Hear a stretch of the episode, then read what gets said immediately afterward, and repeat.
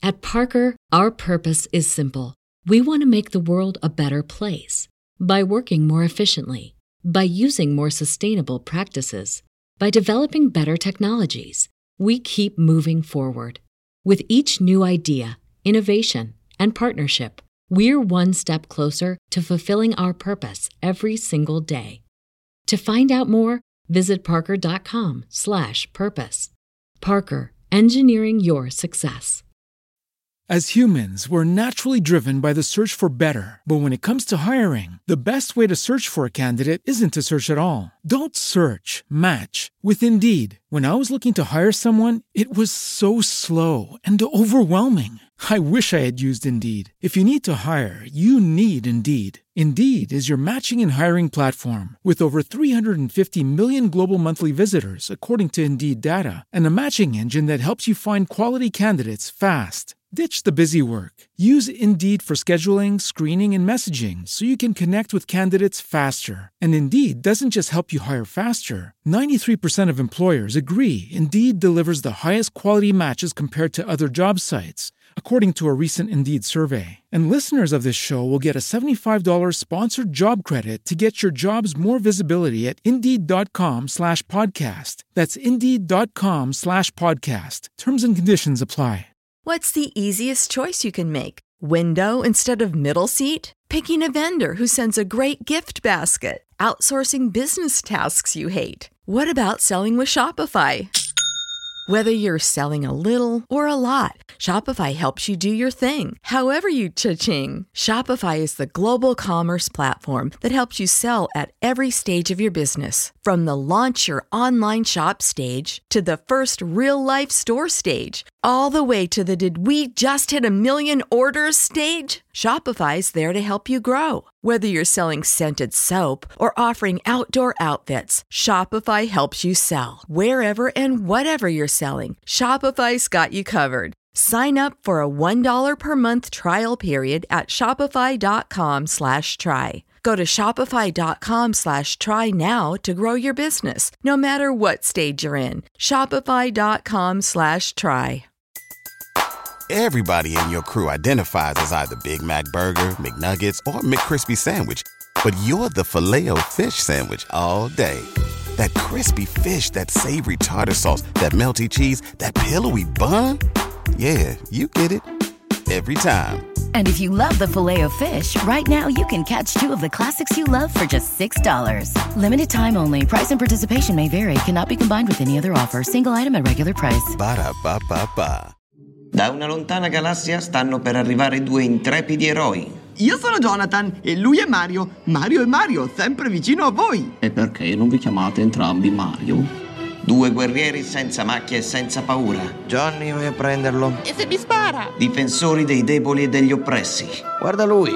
È da ieri che sta qui, ancora non l'ha beccato. Come ancora? Con un destino da compiere. Grazie per aver chiamato il servizio di roboassistenza. Aggiustare l'universo. Ripariamo robot, androidi, intelligenze artificiali e ogni genere di elettrodomestico. Favore, fermate quell'assassino. Ma voi siete pazzi, siete dei cialtroni. Su Mercurio nessuno ha la barba. Vi prego, vi prego, dovete aiutarmi. Cielo, ma quello è un disgregatore. Prossimamente su questi schermi. Eh, no, no, veramente non si vede nulla. Si, si sente. Non si vede nulla? No, no, no, niente. È, è un'audioserie. Ah, allora, prossimamente sulle vostre casse. Vabbè, però glielo dico subito, eh. Questo intervento è fuori garanzia, chiaro?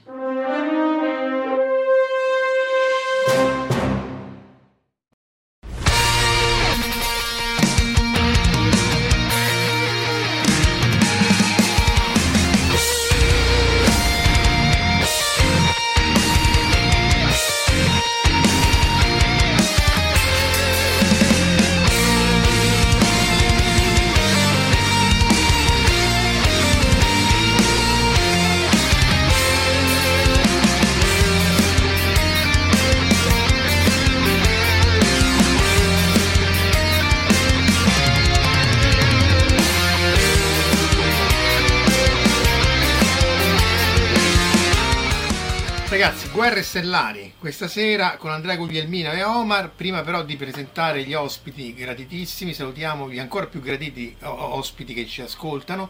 Michele Sessa, Alessandro Bitetto, Jack Lantern, Luca Nengeli, Gabriele Spalla, Giugiu Giarra, Valentina Pezza, Angelo Frascella, eh, Lone Starevalli, Detto Lobo e Stefano Tanci.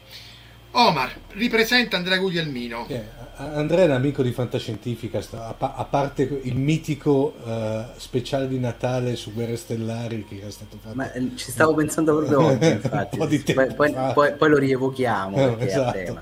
Quello veramente era stato qualcosa al limite del folle, secondo me però era bellissimo. Poi, ma soprattutto Andrea è stato recentemente nostro ospite quando è venuto a trovarci e nell'ambito della nostra live aveva aveva parlato di questo suo, a questo punto, penultimo saggio che era dedicato a, a, diciamo, alla saga di Terminator, al personaggio Terminator. Sì, l'altro, l'abbiamo qua vi, comunque. Eh, eh, eccolo lì. Consiglio poi di andarsi a riprendere o in formato video o in formato podcast la, la puntata, rivedetevela perché Andrea e le sue pillole di, di cinema si può dire così, ma certe volte brandisce la spada, meglio, spada laser di un sit ad affettare criticamente a destra manca, però direi che eh, introduzione poi eh, diciamo che Andrea poi ha, ha, fatto diversi altri saggi, è uno che è nato a pane, eh, è cresciuto a pane cinema si può dire praticamente, stupendo anche que- l'altro suo saggio che è Antropocinema, anche quello ve lo consiglio perché fa un escurso sul cinema si può dire pop, Andrea, sì. Sì, io lo considero sì, pop. Io, io, dico che faccio antropoplogia, no? antropocinema, mm. antropologia del cinema e antropoplogia più genericamente. Insomma, sono tutti neologismi che mi sono inventato, ma abbastanza semplificativi. Grazie comunque, eh, veramente no, per la no, ottima no, ma, ma, poi anche Andrea, cioè Andrea poi collabora con, uh, con uh, il, il, sito ufficiale dell'Istituto Luce e, e poi... Cinecittà, Or- ormai si chiama Cinecittà, sì, sì, si chiama Cinecittà. E è anche, poi... è anche, un po' meno nostalgica come, sì, come, come dicitura. Comunque, Cinecittà, ci tengono molto la denominazione, quindi Cinecittà, sì. E poi diciamo a Latere, non so se è ancora vivo il progetto perché è un po' che non pubblichi, c'era il famoso sito Vendicazzare Uniti. No, no è, è, diciamo che con la pandemia e tutta una serie di cose che mi sono capitate le ho, le ho dovute interrompere. C'è ancora, l'ho, l'ho lasciato online, sta là e forse prima o poi risorgerà. Anche, diciamo. anche, anche, perché è una miniera di evergreen, secondo me, va benissimo. Sì, sì, no, ma non, diciamo, non, non, non è morto, è come in stand by, sta lì, poi sono stato impegnato su altri fronti, la saggistica, poi i fumetti, Samuel Stern, insomma, tutta una serie di cose belle, quindi diciamo quelle è andato un pochino più in secondo piano perché era un progetto proprio fatto pro bono per, per ridere, però forse una delle cose più divertenti che mi sia capitato di fare vignette, vignette umoristiche basate su calambur eh, assurdi. Non so, non, so, non so, Andrea se te l'ho mai detto, quando praticamente avevamo pubblicato il panel eh, come fantascientifica per il formato audio, il famoso panel dove te avevi presentato, avevi presentato Antropocinema, dopo c'era sì. il proseguo, c'era te facevi vedere delle slide di, delle vignette di, di, uh, di Vendicazzare Uniti e eh, a un certo punto solamente ci senti te che prima fai l'accademico, sai, tutto serioso parlando, poi c'è sostanzialmente un buon 20 minuti di risate. Sì, sì. Quando... Quella fu un'idea geniale di Flora Stagliano sì. che organizzava la, la, la, la, la Dipcon, la, la Dipcon 3-4 anni fa disse guarda devi assolutamente portare le vendicazzate quindi prima facciamo antropocinema e poi dopo mm. li, li stupiamo ma sei convinta che sia così vedrai che sarà un successo. E in effetti dal podcast si sente delle risate no, veramente di cuore il, il podcast è stato citato come esempio di, di eh, quasi eh, di, di meta metacommedia perché praticamente si sente te che fai l'accademico poi dopo silenzio e poi 20 minuti di risate. Ma questa è una cosa che mi porto nella vita, no? Cioè, che, che, mm, vabbè, poi adesso non, non, parliamo di me, entriamo nell'argomento, però spesso mi dicono, ma come fai a essere così, no? Cioè, per me le due cose sono legatissime, come quando mi dicono, ma fai questi saggi di antropologia su cose di cultura bassa, mi dicono, no? Nel, nel mio ambiente. Dico, per me non esiste bassa e alta, per me la cultura è cultura, no? Quindi... Eh, Boccaccio scrive al Decamerone, poi no, non, non, non c'è, quindi anche la, la, la letteratura eh, comica, se vogliamo, ironica, divertente, per me allo stesso livello, insomma, lo, lo, faccio e poi fa parte di me. Quindi c'è, c'è questa cosa, l'aspetto del, del cazzaro, però stupisce, mo lì Flora fu molto brava a, perché non mi conoscevate, no? Lì ci siamo conosciuti in quell'occasione là no, e quindi dice lì a fine serata la vendicazza, le vendicazzate. No, questo, questa dicotomia, prima te in veste quasi diciamo detto accademica, poi dopo pom. Però è anche comunque... un bel biglietto da visita, no? Perché sennò lì... poi eh, la gente si spaventa, c'è questo fa l'antropologo, ci vuole annoiare, invece poi alla fine si tratta appunto di antropologia pop, cioè tutto scritto, spero, in maniera comprensibile e utile anche per chi non conosce l'antropologia, mm. per introdurla insomma in maniera... Eh, come dire, agevole. Ecco, nei, nei saggi no, non, non, non, ci metto le vendicazzate, però in questi, in questi ultimi saggi miei in Terminator e anche in Star Wars in questa edizione estesa perché tra sì, l'altro che Omar non ha detto perché poi, poi sì. in realtà l'argomento no, vabbè, è questo ma... di cui andiamo a parlare sì, eh. no vabbè ma tanto poi ne, ne, ne parleremo giustamente lui ha tirato in ballo il, il, famoso podcast di Natale che io ricordo con molto piacere perché era veramente il 26 dicembre insomma una cosa del genere e parlammo della prima edizione di questo libro che è Star Wars il mito dai mille volti eh, che però si fermava agli ultimi Jedi. Quindi io poi ho sentito l'esigenza di riprendere in mano la trattazione di proseguirla per portarla almeno fino ter- al termine della trilogia Disney, insomma, perché no, ai tempi non, non, sapevamo nemmeno come si sarebbe sviluppata, eccolo qua, e eh, ci affacciamo anche ovviamente poi alla svolta, alla svolta su piattaforma che ha cambiato radicalmente il modo di percepire quel mito là, no? eh, Lorenzo Fantoni che è il collega che ha scritto la prefazione a questa nuova edizione di Nerdcore, eh, molto intelligentemente ha sottolineato come Star Wars da evento sia diventato un servizio oggi, no? Cioè prima aspettavamo anni, 2, 3, 4, poi 10, poi 20 tra una trilogia e l'altra. Adesso finisce Obi-Wan, tra tre mesi avremo Andor, tra altri due mesi probabilmente Ahsoka, no? È diventato veramente un servizio come le poste, come la Telecom. Sì, infatti eh, non funziona niente. E infatti non funziona, ci lamentiamo, però c'è solo quello e quindi continuiamo comunque a rivolgersi a quel servizio. No? Allora, non c'è quello, solo quello, qui, qui, qui tra, tra, tra, gli ascoltatori c'è Stefano Tanci che ovviamente cita Star Trek, Luca Signorelli che ci saluta, sì, eh, sì, dai, David eh. Casci che Feccia Ribelle, Edu, Giampaolo Frello, eh, Grazia Lenzi, che altro c'è Luca Neggia, eh, Corrado P, eh, l'ho visto, la bassa cultura, dice David, appunto, andremo appunto a toccare i miti su cui questo Guerre Stellari si imposta, ma insomma eh, parliamo, partiamo diretti con i cavalli spaziali, dice Luca Rangel, ci leviamo il dente, beh, ci dobbiamo arrivare su... È notevole quella dei cavalli spaziali, sì, sì, eh, quella secondo me è... Vabbè, partiamo diretti con i cavalli spaziali, perché quella secondo me è, è il simbolo di una serie di, di 7, 8, 9 che come dice David non appartengono all'insieme è il simbolo di gente che non ci ha proprio capito niente, cioè che vuole fare la, la scena spettacolare. Ecco, nel fuori onda eh, amichevolmente eravamo in disaccordo su, Guerre, eh, su uh, Indiana Jones 4 e sui Marvel, però appunto è gente che non sa proprio di che sta parlando. J.J. Abrams e anche Brian Reynolds, insomma, non so ma eh, se, se, vogliamo fare un giudizio critico, che è una cosa che io non faccio, cioè io quando faccio la, l'antropocinema lo devo sospendere per forza, no? Cioè il mito non mi posso mettere ad analizzarlo come se fosse come se mi mettessi a dire che, che, che nei miti degli indiani d'America ci sono dei buchi di sceneggiatura, sarebbe assurdo, insomma non è questo quello che faccio nel libro. Eh, secondo me in realtà il, il, punto è il modo di costruire oggi film, vale per la Marvel, vale per Star Wars, vale un po' per tutto, cioè non li fanno più gli sceneggiatori, ma li fanno gli, gli uffici marketing dove scrivono ci deve essere questo, questo, questo, quest'altro, questo serve ad attirare i bambini, questo serve ad attirare le nonne, questo serve ad attirare papà, tutto insieme, eh, al cinema c'è questo problema, devono farlo tutto insieme, tutto nella prima settimana, perché i film ormai se non vanno bene la prima settimana li smontano, non è come negli anni Ottanta che avevi due o tre mesi prima di uscire in videocassetta ti potevi costruire il pubblico, no?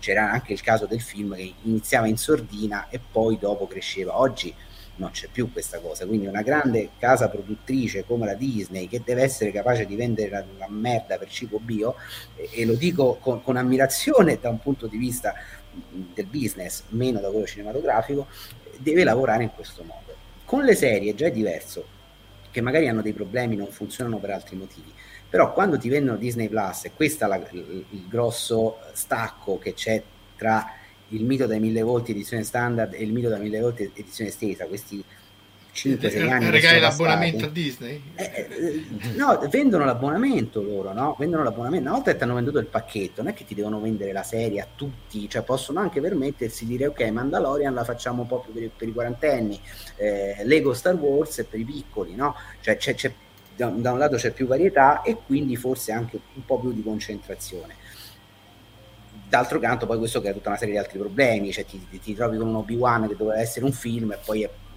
prolungato all'infinito per, per, per, fare questa serie, quindi mm. diventa molto ripetitivo e si incaglia spesso, insomma, proprio a livello mitico.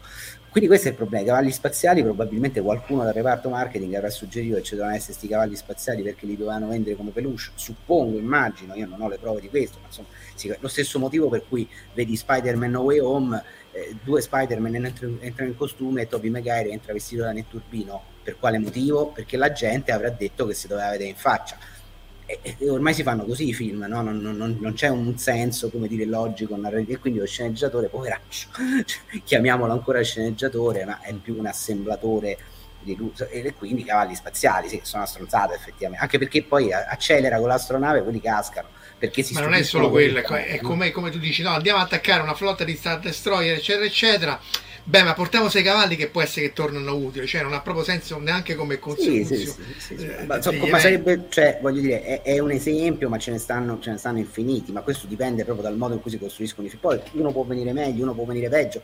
Quelli che vengono un po' meglio sono quelli un po' più liberi, allora un James Gunn con i Guardiani della Galassia, che sono un gruppo di personaggi che non si filava con nessuno, vabbè, fai quello che ti pare, e quindi hai un autore che un pochino di più, insomma, si, si, si mette, però sempre così che si fanno i film. Insomma. Però appunto del fuori onda, appunto a te non, non piacevano i guerre, sì, scusa, i Marvel, io l'ho trovati tutti più, molto migliori, sicuramente di 7, 8, 9, e, però il box office dà ragione alla Marvel, cioè dicendo, si possono fare cose che hanno più o meno una storia magari discutibile e, e non una cozzaglia di, fo- di, fotografie, perché il 9 no, è guarda, una cozzaglia di guarda, fotografie. No, c'è un, c'è un motivo molto semplice per cui il box office dà ragione alla Marvel e non dà ragione a Star Wars e quindi alla Lucasfilm.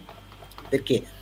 L'errore che è stato fatto con la Lucasfilm, con Star Wars, soprattutto è partito ecco. dagli ultimi Jedi questo discorso, no? finché eravamo sul risveglio della forza, eravamo sul nostalgico e va bene. Come Jedi, contro C, contro V. Eh, loro, hanno, loro hanno detto facciamo come abbiamo fatto con i supereroi Marvel. I supereroi Marvel come li hanno portati al successo? Dissacrandoli, cioè attirando in sala il pubblico che detestava i film di supereroi. Quindi le donne io mi ricordo quando ero ragazzino eh, portavo una ragazza il film di supereroi che palle questi in tuta che palle sono ridicoli questi i coatti che non hanno mai aperto un fumetto oh a quello gli si allunga pure il cazzo queste eh, battute qua le fanno loro adesso e quindi quel pubblico è contento e ride e diventa Marvel fan li integrano diciamo.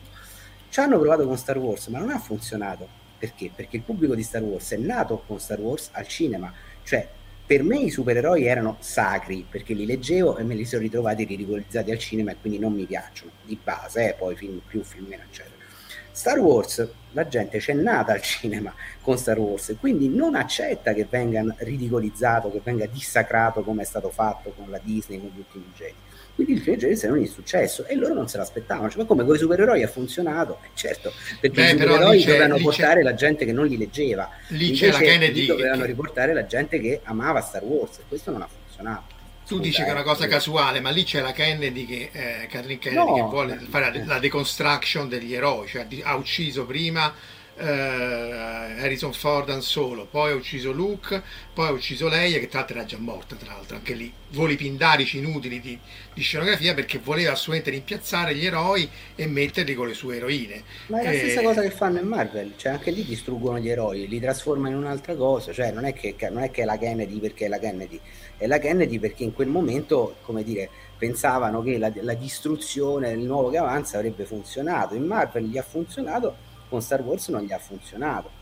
Tanto che poi hanno dovuto richiamare J.J. Abrams a rifà come dire, l- Beh, però J.J. Abrams è incapace di chiudere qualunque storia, cioè non è riuscito a farne una che abbia un Questo finale non, non, sia...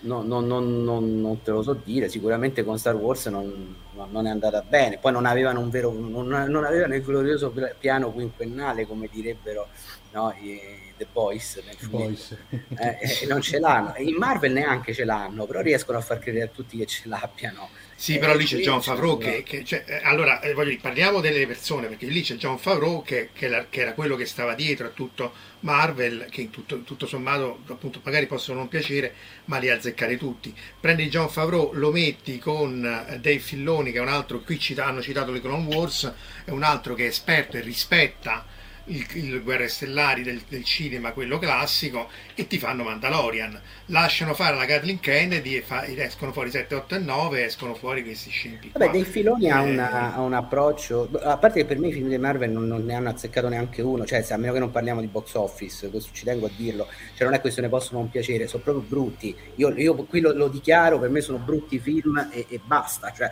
poi per carità, no? ognuno la pensa come vuole, però io non accetto che si dica possono non piacere, sono brutti, soprattutto rispetto a, dire, al, al, concetto di supereroe come ci si aspettava che fosse portato al cinema. Questo diciamo, mh, mm, è, lo dico per chiarire il discorso, no? Dei filoni viene dalla scuola che è quella di Lucas, cioè con la testa, è l'erede di Lucas, no? Sì, sì, quindi ragiona come ragionava Lucas in un certo senso.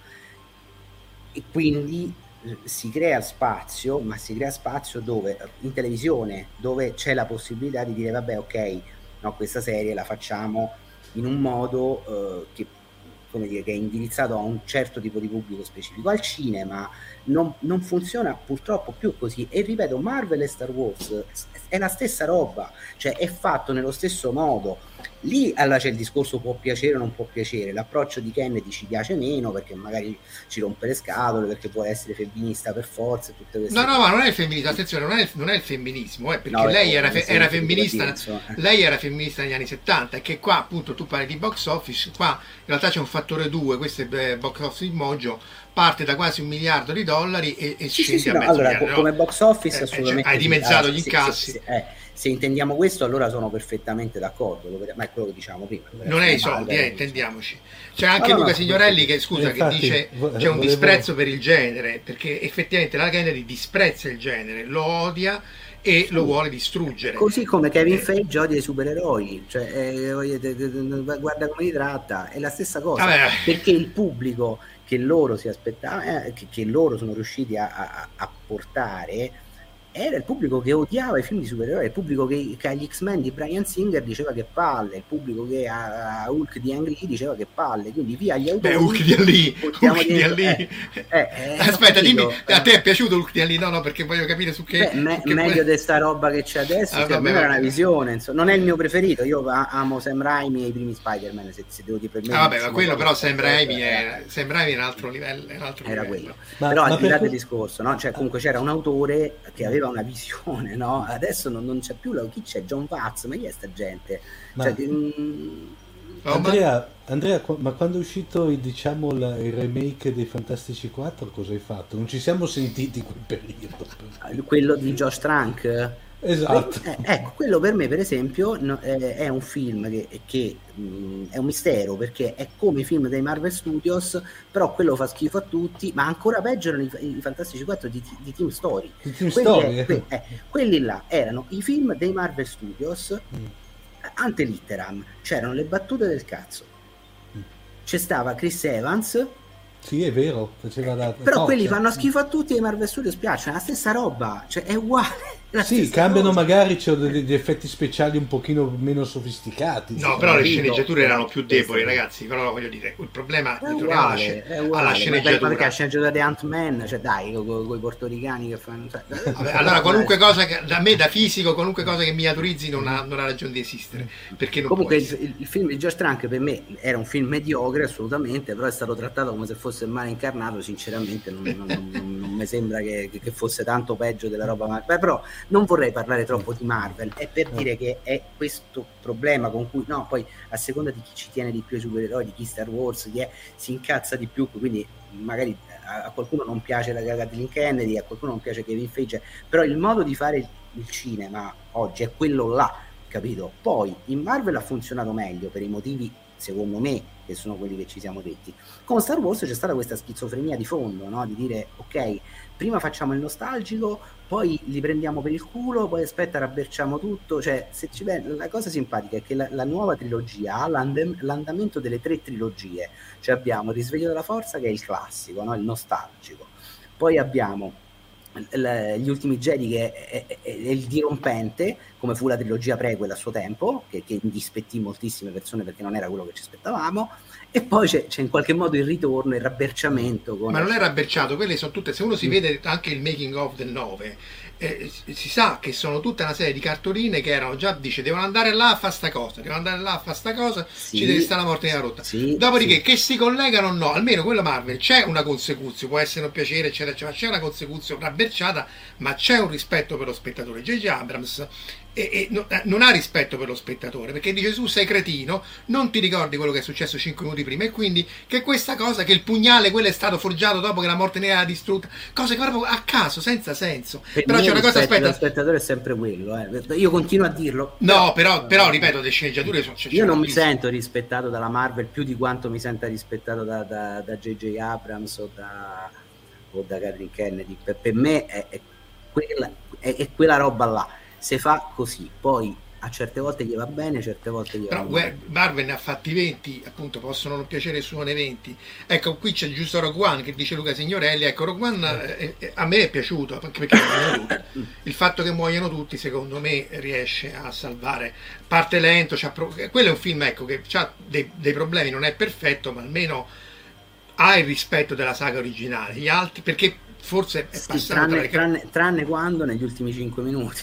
Cioè quando appare Darth Vader e fanno tutta una serie di cose che non stanno assolutamente non, non legano minimamente con l'episodio 4 Ah, vedi, invece secondo me lega, perché tutto sommato è come lo fare, l'avrebbe fatto Lucas, perché eh, poi ricordiamoci sì, Lucas... Poi, se tu te li vedi vicini è come Rocky 4 e Rocky 5, cioè eh, Darth Vader dice abbiamo intercettato una trasmissione, l'hai vista la nave, non hai intercettato la trasmissione, l'hai vista, sei scappata sotto i miei occhi. Mi dirai che arrivi, con, arrivi eh. con la morte nera e disintegri il tuo archivio personale, pure lì, cioè, sì, però... No però, però quelli... Carino, mi piace Rogue One, eh, se parliamo insomma di roba, di... se parliamo in, in, termini nerd mi, mi, sì, mi piace di più degli altri. E Andrea è solo? Solo carino, io l'ho trovato carino, no, eh... un, fi- un, film diciamo molto semplice, di poche pretese, eh... però ecco, quello si incastrava abbastanza bene con la mitologia classica tradizionale, lì il problema è stato secondo me A, che non, non c'era Harrison Ford e questo per quanto il ragazzo Alden Ehrenreich abbia fatto un buon lavoro mm, era talmente iconico, sai, il pubblico si fissa tante volte, no? certi personaggi come Indiana Jones, Indiana Jones non si può fare senza Harrison Ford danno molta importanza agli attori perché lo star system oggi è importante. Beh, però quindi... eh, Indiana Jones hanno fatto il giovane Indiana Jones, Indiana Jones Sì, vecchio, funzionò, così, lì... funzionò, cioè, oddio, lo fecero in televisione Indiana, sì, Indiana sì, Jones e poi eh, eh, avevano introdotto River Phoenix ma nel film dove poi c'era Harrison Ford, quindi diverso poco. Però è, è, è giusto il paragone, io lo, lo, spesso l'ho associato so, solo a quel pezzetto dell'ultima crociata, però esteso. Poi c'è stato, ci sono altri due problemi. È venuto dopo gli ultimi Jedi, quindi dopo la grossa delusione che è andato benino gli ultimi Jedi tutto sommato non è andato ma non è stato uno sfacelo ma il film successivo ha avuto no, l'impatto della delusione degli ultimi Jedi e poi è uscito con Avengers Infinity War perché effettivamente come dici tu a livello di box office insomma la Marvel e quindi si sono fatti un autogol perché è sempre roba Disney. Invece di farlo uscire a Natale quello per mandarlo a Cannes l'hanno fatto uscire a maggio e non l'hanno aiutato perché c'era ancora Infinity War in sala e quindi insomma, effettivamente un competitor importante.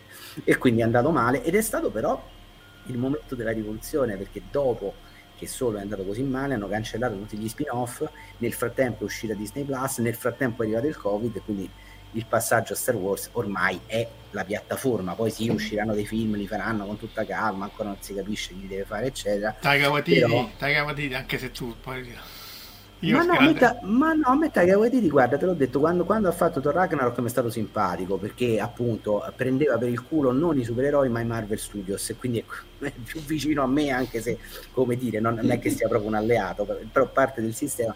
Eh, mo però eh, la, la, classica, quanto posso essere volgare in questo podcast? Posso? Eh, no, eh, siamo fuori dalla fascia protetta. Sì, diciamo. Eh, la classica, la, la, la, festa, momento barzellette, tutti, oh il culo, eh, la merda, eh. lui scusate signori, scusate, pum, e scureggia e tutti a ridere perché cioè, questa scureggiata, ammazzano, tutti stavano a parlare di scureggia, questa scureggiata, la festa dopo, oh famosa la foto insieme, questo è quello che scureggia, lui deve riscureggiare ancora più forte per far ridere tutti quanti, scureggia talmente e si caga sotto e, e, questo Thor è la cagata sotto, cioè nel senso che è, è, è l'esagerazione di quello, insomma no, ridere, facci parli di Love and War piani, Love Thunder, sì questo qua insomma no, cioè, a me personalmente mi ha un po' stuccato francamente. Però il tentativo mi stava pure simpatico con i TTE, non è che quindi chissà magari con Star Wars farà una cosa. Star Wars in realtà si presta cioè è un universo no? Quindi il problema lì è che c'è Thor quindi vai a toccare un personaggio soprattutto quando fai il ciclo di Aaron che è il ciclo cupo col cancro col macellatore di dei e lo vai a scorregge e non va bene se Taika Waititi fa un film su Jar Jar Binks è fighissimo cioè potrebbe fare mille cose Taika Waititi nell'universo di Star Wars può fare una commedia va benissimo, non, è, non ho nessun problema con Taika Waititi. Ho visto The Mandalorian, il suo episodio era molto divertente secondo me. Quindi dipende cosa fa, cosa gli metti in mano, questo è un po', un po il discorso. Però sì, beh, mi piacerebbe vedere una commedia ambientata nell'universo di Star Wars, perché no? È un universo talmente ampio, ci puoi fare l'horror, ce, l'ha, ce l'hanno fatto. Clone Wars c'è quella puntata in cui Darth Maul si fa il corpo di ragno, praticamente il film di Cronenberg. Quindi come si può fare l'horror, ci può fare la commedia, sarebbe, no, sarebbe figo. Insomma.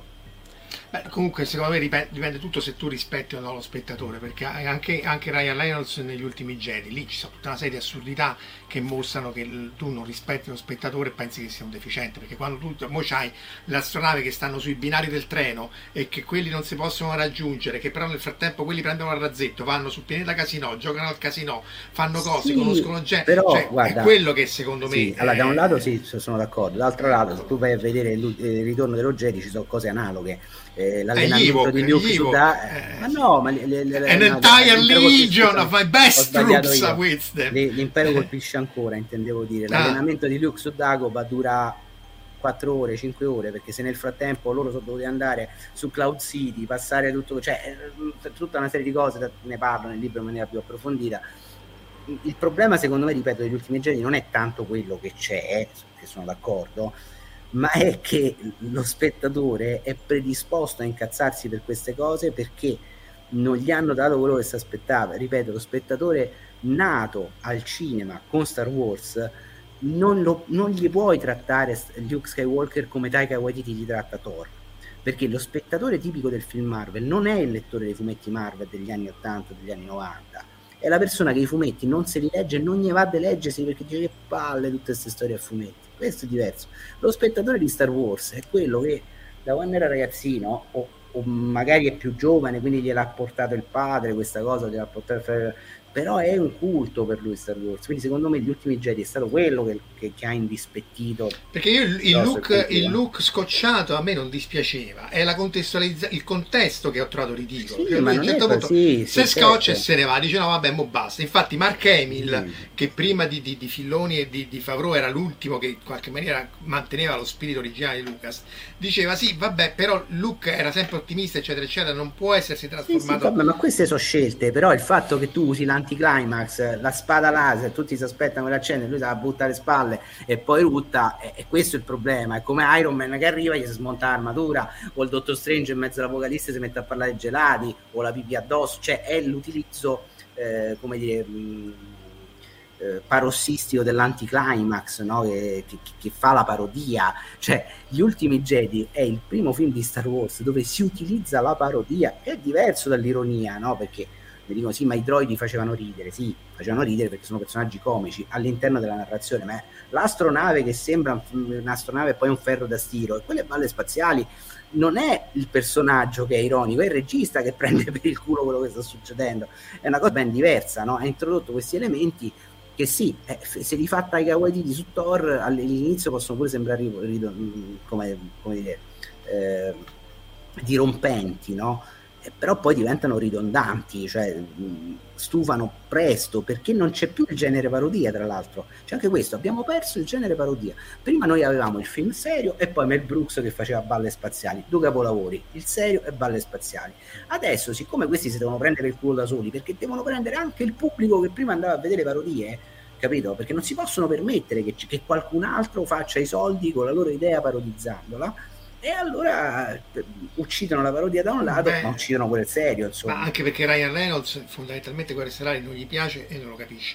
J.J. Abrams, eh, ripeto, secondo me non ha mai chiuso nessuna storia. Cominciare da Alias. No, però quelli lo fanno per i soldi, non è, non è Sì, ho capito, però se J.J. Abrams, cioè in teoria è quello che viene portato in, man- in palmo di mano da Hollywood e, e, ha disintegrato Star Trek così come ha disintegrato Guerre Stellari perché non le capisce le storie, non le sa chiudere e di nuovo lui ha il concetto del, dello storyboard. Lui non è un regista, lui è uno storyboard artist e dice ah ci deve stare perché le singole scene di, di, dell'ultimo, del 9, sono bellissime, ma sono delle cartoline completamente decontestualizzate da una storia. Vabbè, ma questo però lo faceva pure Lucas, eh? cioè, eh, no, non esiste una, una, sceneggiatura, un soggetto, uno straccio di episodio 3 perché lui l'ha fatto tutto con i visual. Quindi questo è, insomma, è relativo, no? non, non è, cioè se tu hai una, una forte visione, no? Pu- può anche funzionare che tu lavori per immagini, non è, secondo me non è questo il problema, per quanto ci sia, no?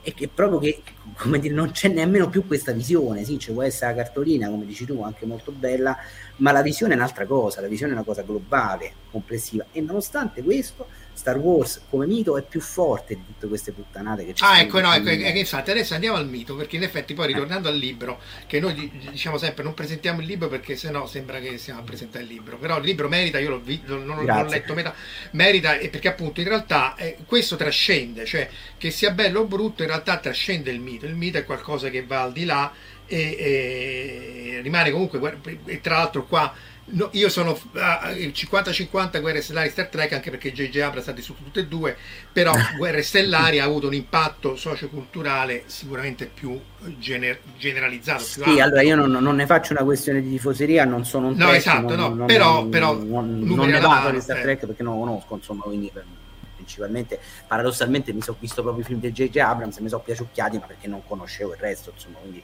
capisco che vabbè, chiudiamola invece... qua grazie mille arrivederci no vabbè, mi sono piaciucchiati no, perché scherzo, eh. fa, faceva con me quello che fanno i Marvel Studios con, eh, con i Goatti che, che, non hanno mai aperto un fumetto no? cioè, eh, però vale anche per me cioè anch'io posso essere ignorante di una cosa quindi in quel caso fun- non è che mi abbiano fatto impazzire però comunque mi sono piaciucchiati però capisco che invece chi conosce Star Trek probabilmente non li abbia apprezzati.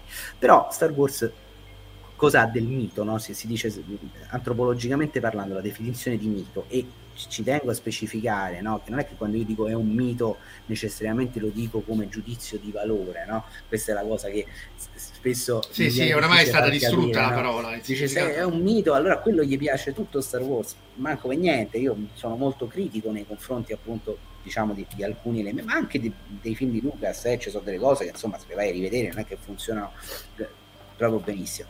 Ma all'interno del libro quello che mi interessa è la caratteristica fondante del mito. Mito presso le culture tradizionali che producono miti, innanzitutto è vero, è vero, non è una favola, è una cosa diversa. La favola è allegorica e tutti sanno che è un racconto allegorico che sta lì per raccontare qualcos'altro. Il mito è una cosa che è successa tanto, tanto tempo fa in una galassia lontana, lontana, ce lo aggiungo io, ma che è ritenuta vera. Non è il caso del cinema, ovviamente noi sappiamo che il film è una finzione. Ma nonostante questo, e questa è tutta la mia discussione con gli accademici, che poi mi ha portato a distaccarmi dall'accademia e a fare questo percorso in maniera assolutamente autonoma, oltre al fatto che non pagavano, chiaramente, che dovevi fare per anni l'assistente di qualcuno senza prendere, prendere uno straccio di soldi, è che secondo me anche il cinema, anche laddove noi sappiamo che non c'è la verità mitica, però può essere altrettanto fondante. Il mito esiste perché deve fondare eh, alcuni elementi che la società produttrice del mito considera importanti, fondamentali e immutabili. E questi hanno a che fare o con l'antropologia, cioè con il nostro essere umani, con, con quello che ci caratterizza come esseri umani, la morte, per esempio. Il mito di fondazione della morte è quello che possiamo capire più di tutti, perché ce l'abbiamo anche noi, Adamo ed Eva, l'uomo, tutte queste cose qua. E, oppure istituzioni sociali, culturali importanti. Eh, per esempio, l'esempio che io porto sempre per, per, per far capire, insomma, no? ecco, l'antropologia pop, quello che dico io, il western, i miti, i miti del grande spirito, gli indiani che parlano di grande spirito eh, c'è anche il FIPA, c'è fatto la canzone Tex, grande spirito che, che, che chiama dai falò, Tex Wheeler, tutte queste cose qua. Ecco, se tu vai a studiare i miti degli irochesi, nelle prime versioni non compariva mai il grande spirito, perché compare perché tutti i miti che noi abbiamo Indiani America sono ovviamente delle eh, trasposizioni degli occidentali che andavano lì e le raccoglievano e quindi nel raccoglierle eh, spesso erano missionari, li influenzavano, no? il grande spirito altro non è che il dio della religione nostra, del monoteismo, loro andavano lì e dicevano sì ma qual è lo spirito più grande? E loro non avevano lo spirito più grande, avevano spiriti spirituali e fantasmi, insomma erano tutti come dire, figure mitiche che, che, che, che, in qualche modo rappresentavano alcuni ambiti della realtà, però a forza di grande spirito, grande spirito, grande spirito, alla fine emerge questo grande spirito. E quindi il mito fonda questo, fonda l'incontro con i bianchi, che è una cosa comunque immutabile, comunque fondamentale. Ecco, Star Wars questo ce l'ha, ha ancora delle caratteristiche fondanti, perché la gente ci continua a credere non solo nel senso che esiste una religione di jedisti riconosciuta, ufficiale, quindi è, si è anche spinto a questo, ma nel fatto che credono nell'assoluta verità di quello che raccontano e nell'assoluta coerenza di quello che il mito racconta, anche quando racconta puttanate come quelle che noi ci siamo detti, perché noi abbiamo fatto il passaggio, no? cioè io dico sempre che Star Wars ha rotto il cazzo, cioè ha, ha comunque rotto il cazzo a prescindere, mm, bisogna solo capire qual è il punto di non ritorno per ciascuno di noi. Questo punto di non ritorno può, es- può, può, risultare una reazione del tipo basta, non lo seguo più, mi fa tutto schifo, mi guardo solo la trilogia originale, oppure come è stato per me, Dico ok, lo vedo con l'occhio razionale, non c'è più la verità di fede, ma la verità di ragione. Quindi io vedo che quando Obi-Wan Kenobi si dimentica di aver conosciuto R2D2 è un errore, un buco di sceneggiatura. Ma il fan che invece ci crede fa mitopoiesi a sua volta e quindi dice no, fa finta di non, di non averlo mai conosciuto perché non, non, non, si doveva scoprire che lui lo conosceva perché altrimenti Darth Vader l'avrebbe scoperto. E la serie che è uscita adesso di Obi-Wan Kenobi è piena di queste cose. Cioè Star Wars Anzi, sempre ne, vissuto ne, ne aggiunge moltissimi. Cioè, ha già... sempre vissuto di questo Star Wars eh? sempre, sempre. Il rapporto e questa è la cosa interessante. Cioè la mitopoiesi è di Lucas, poi di Kathleen Kennedy, poi di chi te parli, quelli che lo, promuovono, lo propongono, i gestori, io chiamo i gestori del mito, gli operatori sacrali, ma anche di noi che lo riceviamo e che ci mettiamo tutto quello che gli manca. Solo che adesso ormai lo sanno e quindi diventa smaccata la cosa. Obi-Wan può essere anche molto irritante perché lo vedi proprio che, come dici tu, arriviamo a, a, a rasentare il non rispetto per lo spettatore. Ma chi crede nel mito di Star Wars in realtà si sente molto rispettato da questo. Dice, ah no, la serie ha fatto chiare alcune cose, poi ne ha aperte altre, eh, che nella trilogia originale non erano chiare. Questo è interessante, a me questo interessa. E in questo senso Star Wars è ancora molto forte come mito. Tra l'altro, colgo l'occasione, visto che abbiamo parlato di Obi-Wan, in questo libro Obi-Wan non c'è perché eh, doveva uscire insomma in tempi utili. Non Obi-Wan, Obi-Wan, non c'è la serie di Obi-Wan. La serie, sì, non c'è Puntuali- la serie. Puntualizziamo. Sì, non c'è la serie. Ma hanno chiesto, ma tu adesso farai un'edizione aggiornata per ogni volta che esce un prodotto di Star Wars? No.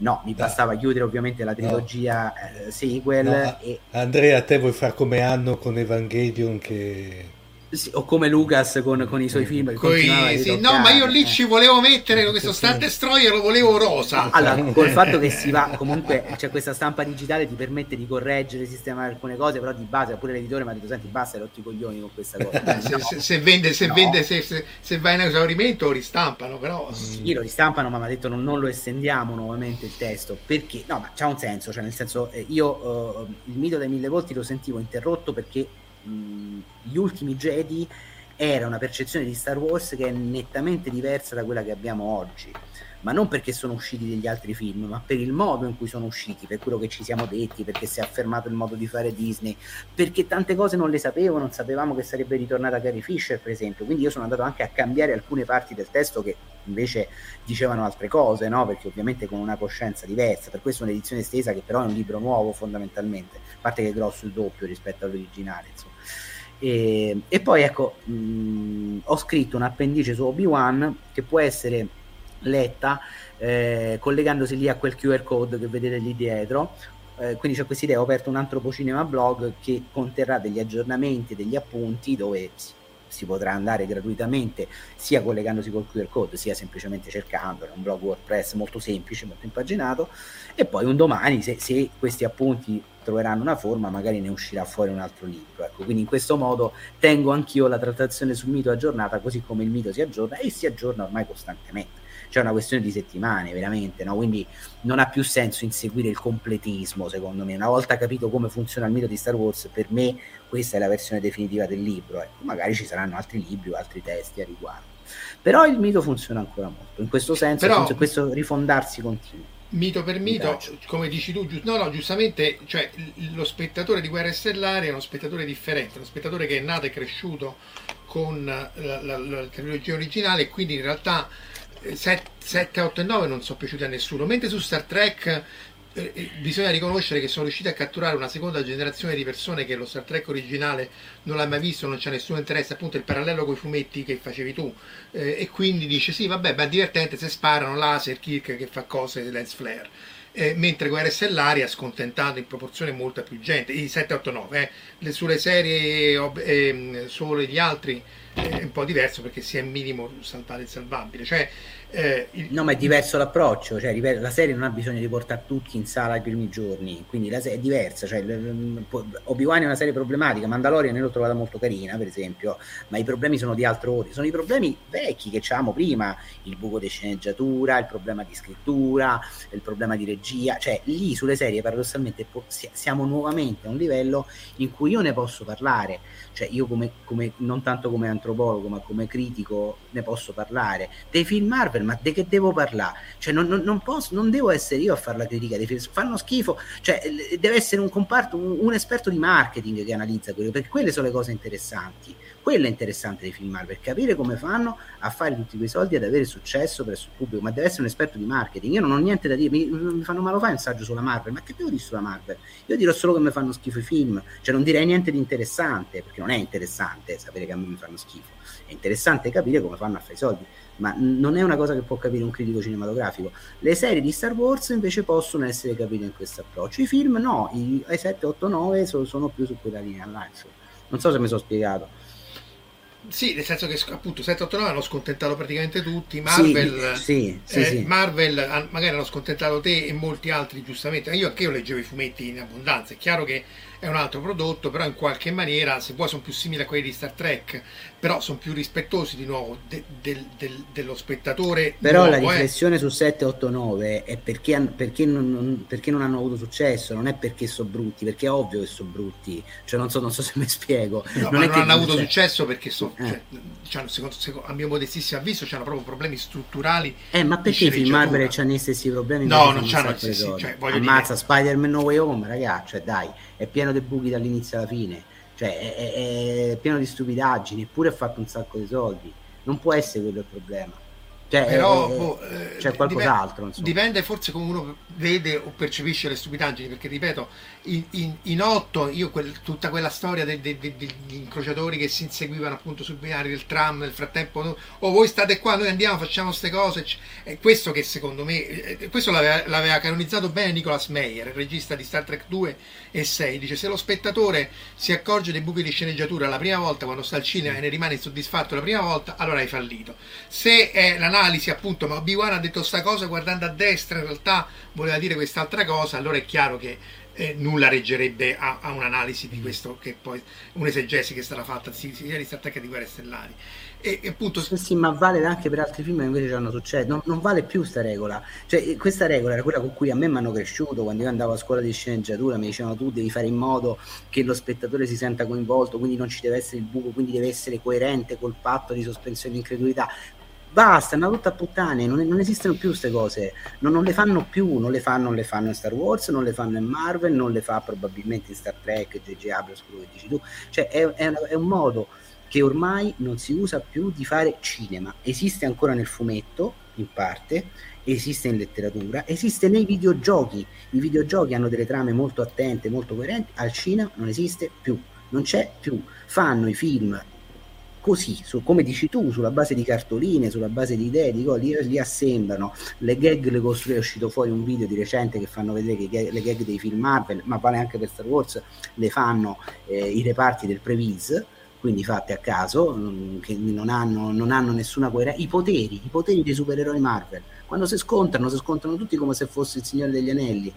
Avengers Assemble lasciamo, lasciamo, così. lasciamo Ragazzi, perdere il Signore Ianelli che lì Eh, sarebbe cioè, da parte eh, della serie sì. Amazon. Va- Vabbè, Eh, questo lo facciamo, lo facciamo a parte, no? E però quelli ci hanno successo. E ci hanno successo, e non ci hanno successo perché sono più curati, no, ci hanno successo perché individuano meglio il pubblico, perché Kane Fage ha una testa così dal punto di vista del marketing, e quello ce l'ha, quello è, non, non, non, non, si può non riconoscere, e sa come vendere la merda per cibo bio. Catherine Kennedy no. Questa perché lei c'ha un'agenda politica, però cioè, citiamo Cristina che però dice alla, alla quale 7, 8 e 9 non sono dispiaciute. Questo è importante perché comunque ovviamente poi parliamo di opinioni, quindi poi se uno è piaciuto è piaciuto, come noi siamo in disaccordo sui film Marvel, Vabbè, eh, sì, certo, sì. su Star Trek, sul canale Telegram di Omar, appunto con eh, i ragazzi Talking Trek che amano Discovery, secondo me è la cosa peggiore mai fatta da mente umana, proprio da, appunto da, da, dai tempi no. della, della, Discovery, penso che peggio, perché appunto magari tu non l'hai seguito Andrea, però Discovery è un, una serie che non ha senso, buchi di sceneggiatura, ma ogni tre secondi, cioè un disastro completo. Fanno cose fanno ah, cose a caso, a cazzo. Non, però, però c'è Strange New Worlds che invece eh, è, è, più ma ripeto non rispettoso di Star Trek classico perché tu sei un boomer io eh. sei un boomer e quindi se non vedi Kirk com'era è perché c'è una sceneggiatura coerente Breaking Bad e, e, e sì, Better sì, Call sì. Saul eh. ce l'hanno la sceneggiatura però quindi ci, lo vedi, lo vedi che se cosa della sceneggiatura coerente è una cosa di cui ci rendiamo conto noi no? io ti posso fare appunto ti ripeto The Mandalorian mm. tra le serie di Star Wars eh, l'ho trovata abbastanza carina fino a un certo punto, no? poi dopo vabbè pure lì la buttano sulla nostalgia, però ha una sua coerenza, molto semplice, insomma, non è una serie fatta a missioni, un po' come l'incredibile Hulk negli anni 70, ogni volta gli danno una missione mm. e poi c'è questa trama orizzontale. Carina, è vero quello che dici tu, eh, che dei filoni ragiona in quel modo là, a me piace dei filoni abbastanza, quando ci mette le mani lui solitamente eh, fa dei prodotti che incontrano il mio gusto in Obi-Wan Kenobi tutto questo non c'è stato, c'è stato, mettiamoci ma, la piccola Leia, mettiamoci questo perché ma, ci deve stare. Cioè. Ma, ma, Andrea, ma secondo te questa qui è una cosa... Eh, eh, scusate se, cioè, se magari non trovi te, è una cosa generazionale? Sì, o, sì, sì, sì. Cult- o se vuoi culturale? Allora, è, è difficilissimo fatto, spiegarmelo. Che... Sì, no, scusami. Mi... No, il fatto sì, penso di aver capito. Io ti posso fare esempio, cioè, n- non seguendo, sì, ho visto anche Obi-Wan, ho visto Mandalorian e posso dire che si può fare, un, se vuoi, un ardito paragone con... Uh, nell'universo di Star Trek, forse quello eh, per, quello, per quello mi, ecco, da quello che dicevate ecco, mi veniva questo paragone. Per cui abbiamo da parte abbiamo un Discovery che per me e Marco, ma la stragrande maggioranza dei nostri ascoltatori è inguardabile e adesso io, beh, io l'ho, l'ho, visto sui canali diciamo alternativi, però uh, Strange New World è arrivata come l'acqua, la, l'oasi nel deserto sostanzialmente.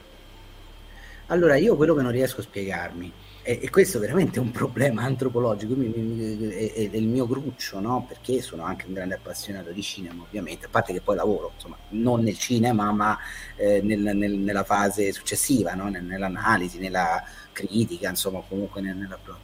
Cioè, allora, questi, ok, fanno i film così, li fanno fare il reparto marketing perché fanno soldi, ok. La Marvel fa un sacco di soldi perché sceglie eh, gli attori che fanno il film nostalgico, poi c'è la tecnica del no spoiler, questa è una grande paraculata, eh.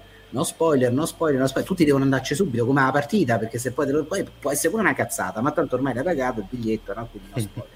Quindi de- delle cose, d'accordo, però noi veniamo, io non ti parlo degli anni Ottanta, non voglio essere troppo nostalgico, perché per quanto io sia un vecchio di merda, un boomer di merda, lo sono, però io ti parlo degli anni 2000, gli anni di Matrix, gli anni di Kill Bill, gli anni eh, appunto di Sam Raimi, l'era, l'era d'oro dei cinecomic, no? quando li davano in mano agli autori, cioè film che facevano i soldi, erano commerciali, ma erano pure belli. Adesso pare brutto, ma era Harvey Weinstein che faceva queste cose, cioè che aveva un modello alternativo a quello di Hollywood, perché comunque era un grosso indipendente, talmente grosso che insomma... Eh, eh, però noi avevamo film belli, significativi, rivoluzionari che facevano pure i soldi. Perché non si può fare oggi questo?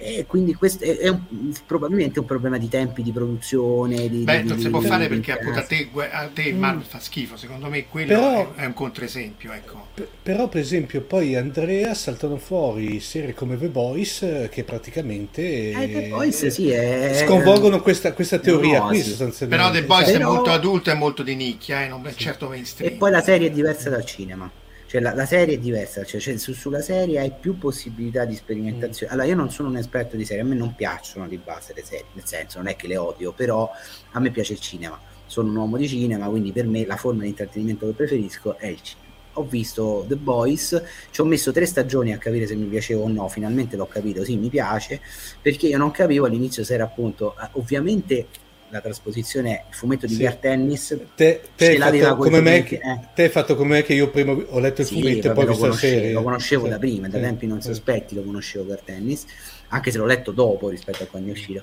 eh, ovviamente è, sono un fumettaro che odia, perché Gartennis odia i supereroi, per lui i supereroi sono delle checche e, e, i veri eroi sono quelli, sono i veterani di guerra, sono quelli che si sono fatti, ma questa è la sua logica? Vabbè, e, e, quindi per culo i fumetti di supereroi e ci metto tutta una serie di cose e poi l'America post 11 settembre.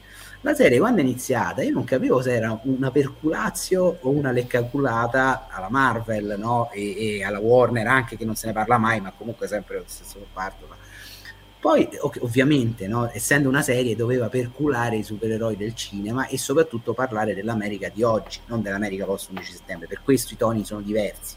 Quindi è molto intelligente come trasposizione. Io l'ho trovata molto intelligente. Eh, però, eh, però, è una serie, però è più di nicchia, è diverso no, rispetto al cinema, è proprio diverso su, su, sulla serie, è diverso. Eh, le serie possono riuscire o non riuscire, ma non per lo stesso motivo per cui i film categoricamente possono riuscire sul piano commerciale, ma sembra che non riescano più a... Però, ah, raga, ma poi scusate, eh, parliamo della Marvel. Ogni film Marvel è il migliore di sempre. È come l'iPhone, vabbè, quello, vabbè, è come l'iPhone, dai. Quello, Quindi, però, quello, però, quello è. Però, però, io ti sparo un'altra cosa, il merchandise. No, no, però... Il merchandise cioè la Marvel il merchandise l'ha azzeccato e, e, mentre Guerre Stellari il merchandise nessuno ci si avvicina, così come Star Trek l'ha toppato tutto. Cioè, Beh, se, sì, Star Wars diciamo è stato no, togli Mandalorian cioè, Ma, Mandalorian e Baby Yoda sono gli unici, gli unici due personaggi eh, che, che, che se, se mi, rega, me li regalassero non glieli ritiro in, in, fronte perché è chiaro io dicevo pure a mio figlio che tutto sommato 789 mi sono dispiaciuto dico scusa ma se ti regalassero Kylo Ren al posto di Darth Vader tu che fai? gli meni? glielo ridai indietro? che poi Kylo Ren invece è figo secondo me cioè è uno dei pochi personaggi che, che tutto sommato gli è riuscito abbastanza Adam Driver è un genio bravissimo. però lì è bravissimo però lì è forse uno dei personaggi peggiori che abbia mai fatto. Tutti i film di Andrea sono meglio cosa, cosa, cosa mi è piaciuto di Kylo Ren, te lo dico, è, è che loro hanno hanno giocato lì di metacinema, ecco, forse un, un raro sprazzo di qualcosa. Eh. non, non, posso avere un villain eh, all'altezza di Darth Vader, quindi farò un villain che ha il complesso di non essere all'altezza di Darth Vader e ci metto uno con la faccia da scemo, quindi va bene, cioè, eh, ho detto con simpatia perché Andrea è bravo, no? però lì fa Lord Casco, cioè quando si leva il casco e sotto c'è Adam Driver, ma poi in 3D lì... col naso che c'ha lui, che per carità, però lì è funzionale, no, secondo così. me. Ecco, in quel caso è funzionale. Poi Ryan Johnson, questa cosa l'ha esagerata, però se ogni Marco... film è il migliore di sempre, il primo è una merda cioè, se, se, l'ultimo Marvel è sempre il migliore di sempre, c'avevo ragione io che Avengers è una merda. È la logica aristotelica che ce lo dice. Questo intendo dire che questo sistema non permette di fare qualcosa che sia duraturo.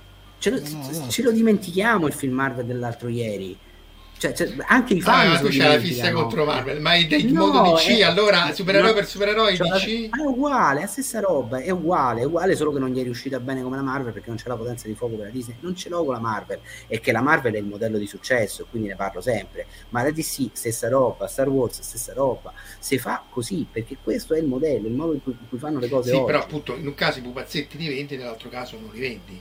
Nessuno, nessuno si avvicina sì, a fare sì, eh, cioè, cioè, quello, ma non dipende dalla qualità del film non eh, no, beh, sì, sì, sì, dipende dalla qualità del marketing. dei personaggi. No vabbè ma però se, cioè, se il personaggio è scarso se, cioè Kylo Ren eh, ma, eh, o, o, ancora di più andiamo a Star Trek eh, Discovery ma chi è che mai comprerebbe l'astronave Discovery o che rispetto no, no, c'è, eh, c'è, gente che l'ha comprata eh. sì ma voglio dire ma, ma, ma, ma, il mercato è microscopico cioè Lucas che proprio che è quello che ha inventato il marketing dei pupazzetti eccoli qua eh, eh, che vendeva di tutto, tanto più che poi dei filoni andava a mettere persino i pupazzetti che non stavano nei film, tipo il Troop sì. Transport in Mandalorian, e, e in 789 non vendi neanche un pupazzetto. Sì. Io faccio un esempio che non è statisticamente significativo, ma a, a, a, uno di questi grandi magazzini qui in Giappone c'era tutto, tutto Mandalorian e anche quelli di Boba Fett che costavano l'ira di Dio, gli unici scontatissimi, vi prego toglieteli da qua, erano i pupazzetti di 789. Sì, perché, sì, ma, eh, infatti me, c'è David cioè, che l'ha detto. Questo è verissimo, eh, questo è, è, è, innegabile, eh, però dipende dal fatto che non hanno saputo vendere quel film là ma non da, dal fatto che il film era più bello, più brutto. Fallo bene. No, il metodo me... è sempre quello. È sempre però, però, però, però, dai, cartolina. Lo, capisco che uguale, eh. Zack Snyder, Zack Snyder, grandissimo regista. Zack Snyder ha fatto Watchmen, io lo, lo, trovo un film comunque molto importante, insomma, per come ha trasposto il film, mettendoci del suo. Eh, 300 comunque mi piace.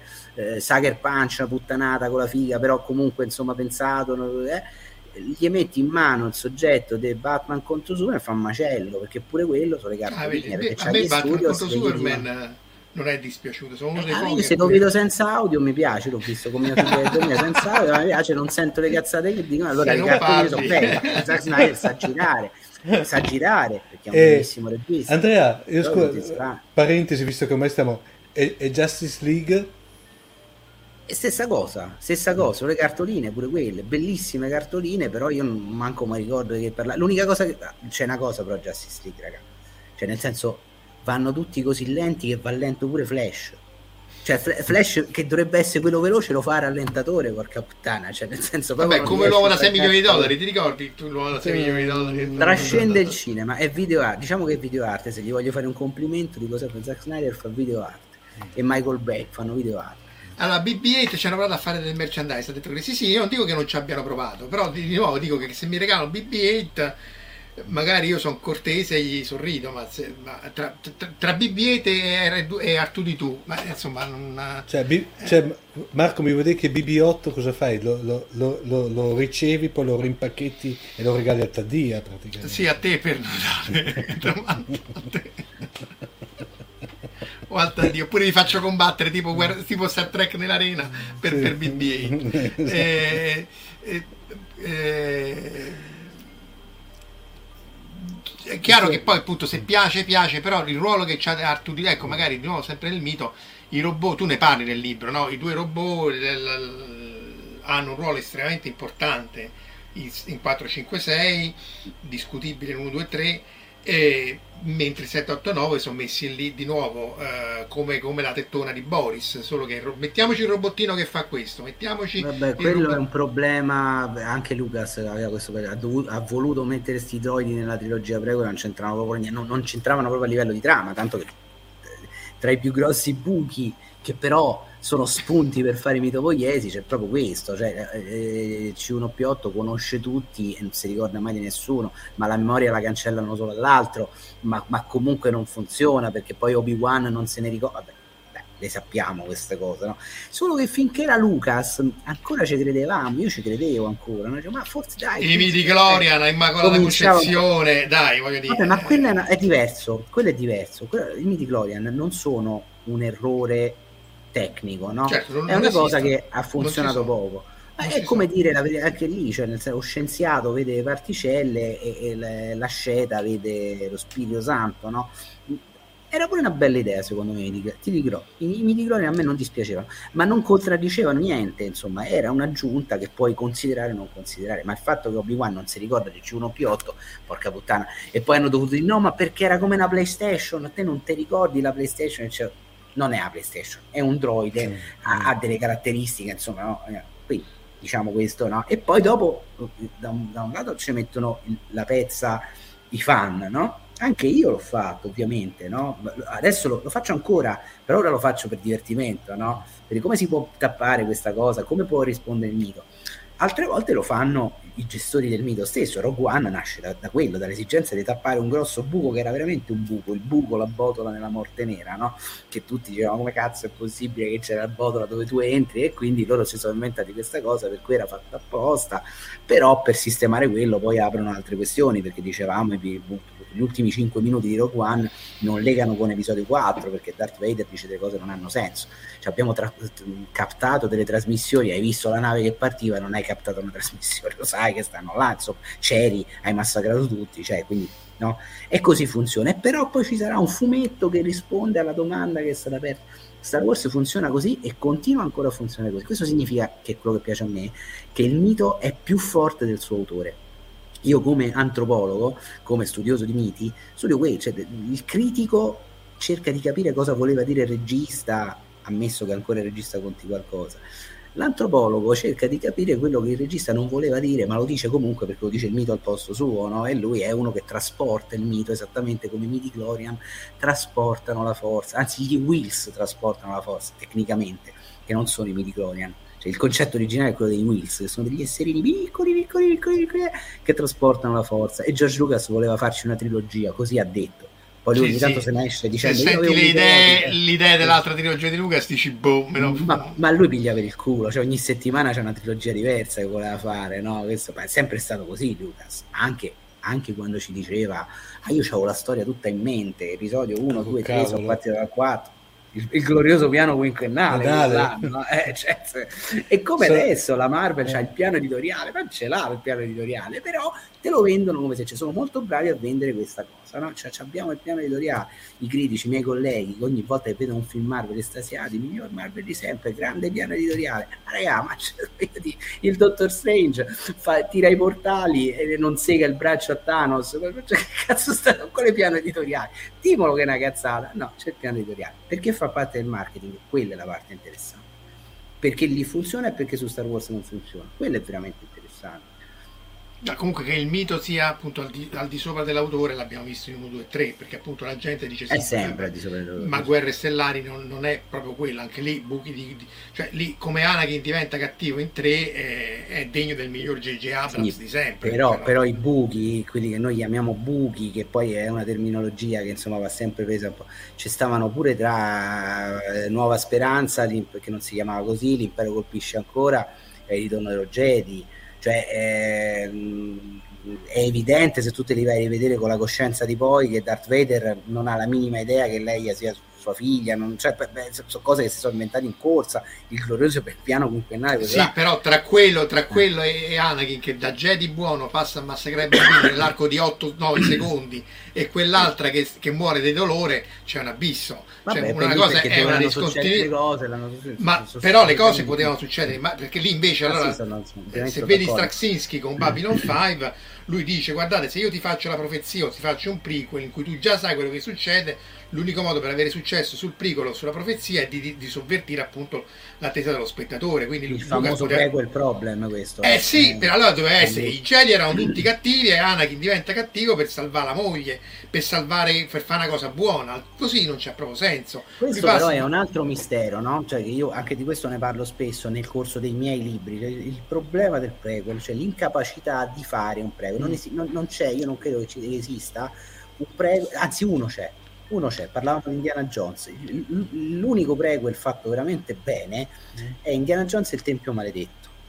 Vabbè, Sì, che è il prequel. perché non è è un un prequel, è il 35 Eh, invece che il no, 36. No, non è vero, non è vero, questo è quello che pensavo anch'io. Finché non mi ci hanno fatto riflettere, non mi ricordo, un forum, un ragazzo molto sveglio, ha detto non è soltanto un vezzo, non è soltanto l'anno prima, ma Indiana Jones e il Tempio Maledetto è fatto fingendo che i predatori dell'arca perduta non esistono. Quindi tu ti trovi Indiana Jones all'inizio del Tempio, che è un testa di cazzo, è fortuna e gloria, lui se vuole rubare pietre, è, è Belloc, poi passa attraverso l'inferno e l'inquadratura qual è? Indiana Jones guarda il bambino torturato e Willy dice andiamocene a casa, lui ci si tutti quanti, lui, e lì diventa Indiana Jones. Quello è il vero prequel, perché è fatto pensando che il, che il sequel non esiste, tranne in una scena, che però è fatta con una grandissima maestria, una grandissima ironia, che è quella della scimitarra della pistola, perché ovviamente lì noi sappiamo qualcosa che Indy non sa, cioè noi sappiamo che lui l'anno dopo farà quel numero con l'arabo al mercato, lì lo fa con i due indiani, non si ritrova la pistola, per lui è un caso, noi vogliamo un raccordo e meta. Però è un prequel veramente raffinato perché è basato ovviamente proprio sulle sfumature. Perché è fatto veramente, fa quello che dovrebbero fare i prequel, fare finta che il sequel non esiste. Non esiste, non deve esistere perché per i personaggi non può esistere. Invece, a partire da Star Wars, che è fondamentalmente l'iniziatore della moda del prequel, anche se ovviamente c'erano episodi precedenti, però insomma, quando si pensa ai prequel, per, per eccellenza si pensa, no? Però a parte che in realtà non sono veri prequel, sono già dei mezzi reboot perché riscrivono appunto come dicevi tu, no? per giocare sull'aspettativa, anche sovvertendola, anche in maniera irritante, riscrivono quello che noi ci aspettavamo perché dai racconti di Obi-Wan noi ci aspettavamo che Obi-Wan e Darth Vader si, si incontrassero quando erano adulti, che lui era un gran pilota, ma non desgusci, un pilota con le palle che gli fumano, che lui gli desse la spada dicendo dalla mio figlio, invece Obi-Wan dice un sacco di cazzate e non, non, non, è difficile fare un prequel e, e vedo che, che, che, a Hollywood nessuno ci riesce perché ha appunto l'ansia di dire ma tanto sanno tutti chi vive, chi muore, chi rotta. Eh, ma infatti quello è un problema, è un problema eh, ma è un falso eh, problema, è un falso problema, è un problema che hanno al cinema che adesso più che mai con questo cazzo di sistema del no spoiler che, che le cose importanti sembrano chi vive, chi muore, chi rotta, queste sono le cose stupide del film, il film deve essere bello da vedere, deve essere bello da sentire, deve essere appassionante come ci arrivi a quello non sono in grado di capire il come ci arrivi. Non è che non sono in grado di capire perché sono incompetenti, non sono in grado perché eh, hanno dei produttori sempre più ansiosi e sempre più potenti che non ti permettono di ragionare in questo senso. No? Quindi è un grosso, come dire, una grossa ansia da prestazione. Pensa a Lucas, no? In quel caso era lui il produttore. Ah, ho capito, chiama qualche altro sceneggiatore lì, ha voluto scrivere tutto da solo. Angelo no, Frascella no, lo, lo difende eh, perché dice, sì, sì, no, non dice... è un problema di capacità, il problema è proprio che non dicono adesso che faccio. No, e come dici, che poi quello che dicevi tu, no? Cioè, a noi ci interessava vedere come Anakin diventava Vader, non che lo diventasse, era ovvio che lo sarebbe diventato, no? Che me ne frega, è, è, come la, la, l'apparato drammatico, eh, eh, le c'è. svolte, e non c'è, no? E però, c'è. Questo, Dice, vieni, vieni con... sono fatti così, eh. Vieni con me, ah sì, ok, andiamo a massacrare un po' sì, di sì, bambini. Cioè la caduta, sì, Angelo, c'era, sì, sì, no, ma lo dicevo, lo dicevo a conferma di quello che eh, No, no, ma infatti una volta tanto siamo d'accordo. Cioè, nel senso che i, no, i, i suggerimenti i suggerimenti ci sono, nel senso che all'inizio massacra i Tusken Raiders perché gli ammazzano la madre, eccetera, eccetera, però la transizione finale lo fa passare, se uno sì, sì, sì, da, da, cattivo per antonomasia nel XX secolo a uh, un cretino che boh, un piaggina, cioè un calorello. Si dovrebbero liberare da questo problema, cioè de, de, che non, non, sono i fatti che contano nelle storie, ma anche al cinema vale, ma il come tu le racconti queste cose. E questo non lo fanno più comunque eh, concordo con Andrea del discorso della, della sindrome del, del, prequel, cioè noi abbiamo avuto due casi secondo me emblematici, possono essere stati Caprica, eh, parlo sempre, però in, in, discorso serie, Caprica che doveva essere il prequel di, di Battlestar Galactica. Eh, e poi eh, Enterprise che va bene che Enterprise dopo alla luce di Discovery è stata ampiamente rivalutata come serie, però ai tempi mi ricordo che quando era uscita era, era tutti, tutti noi del fandom di Star Trek la guardavamo come Beh, le prime stagioni, poi migliora. Sì. Il problema appunto è che lì sì. tu sai certe cose sì. che vanno a succedere, quindi se torni indietro, o sov- quello come dice Zarzinski, come lo fai in Babylon 5, o tu sovverti, dici voi pensavate che vedere era cattivo, in realtà...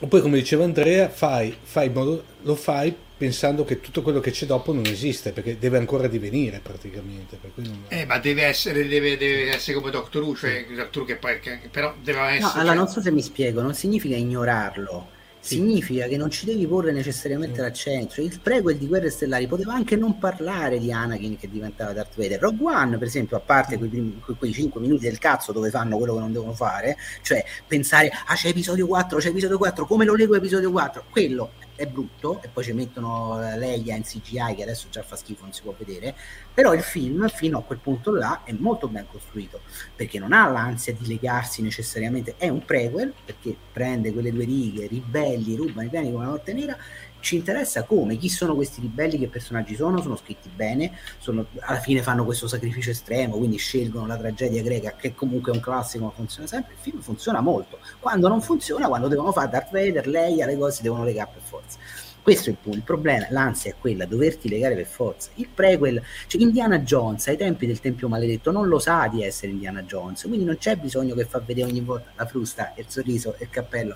Già l'ultima crociata, quando fa quei dieci minuti che sono carinissimi perché Spielberg c'ha la mano, eh, però cade un pochino più in questo, cioè in, in, in, dieci minuti Indiana Jones ha preso il cappello, la frusta, eh, la ferita al mento, tutto in dieci minuti, è un po' forzato, per carità, eh, stiamo parlando comunque di un film molto bello, però la genesi del prequel problem ce l'hanno là. Nel Tempio Maledetto non c'era perché nemmeno ci stavano pensando in quel momento, forse quel 1935, veramente l'hanno messo dopo, però di fatto hanno fatto il prequel più riuscito che, che io non, non, me ne viene in mente nessun altro così riuscito. Questo è un po' il punto del, del prequel.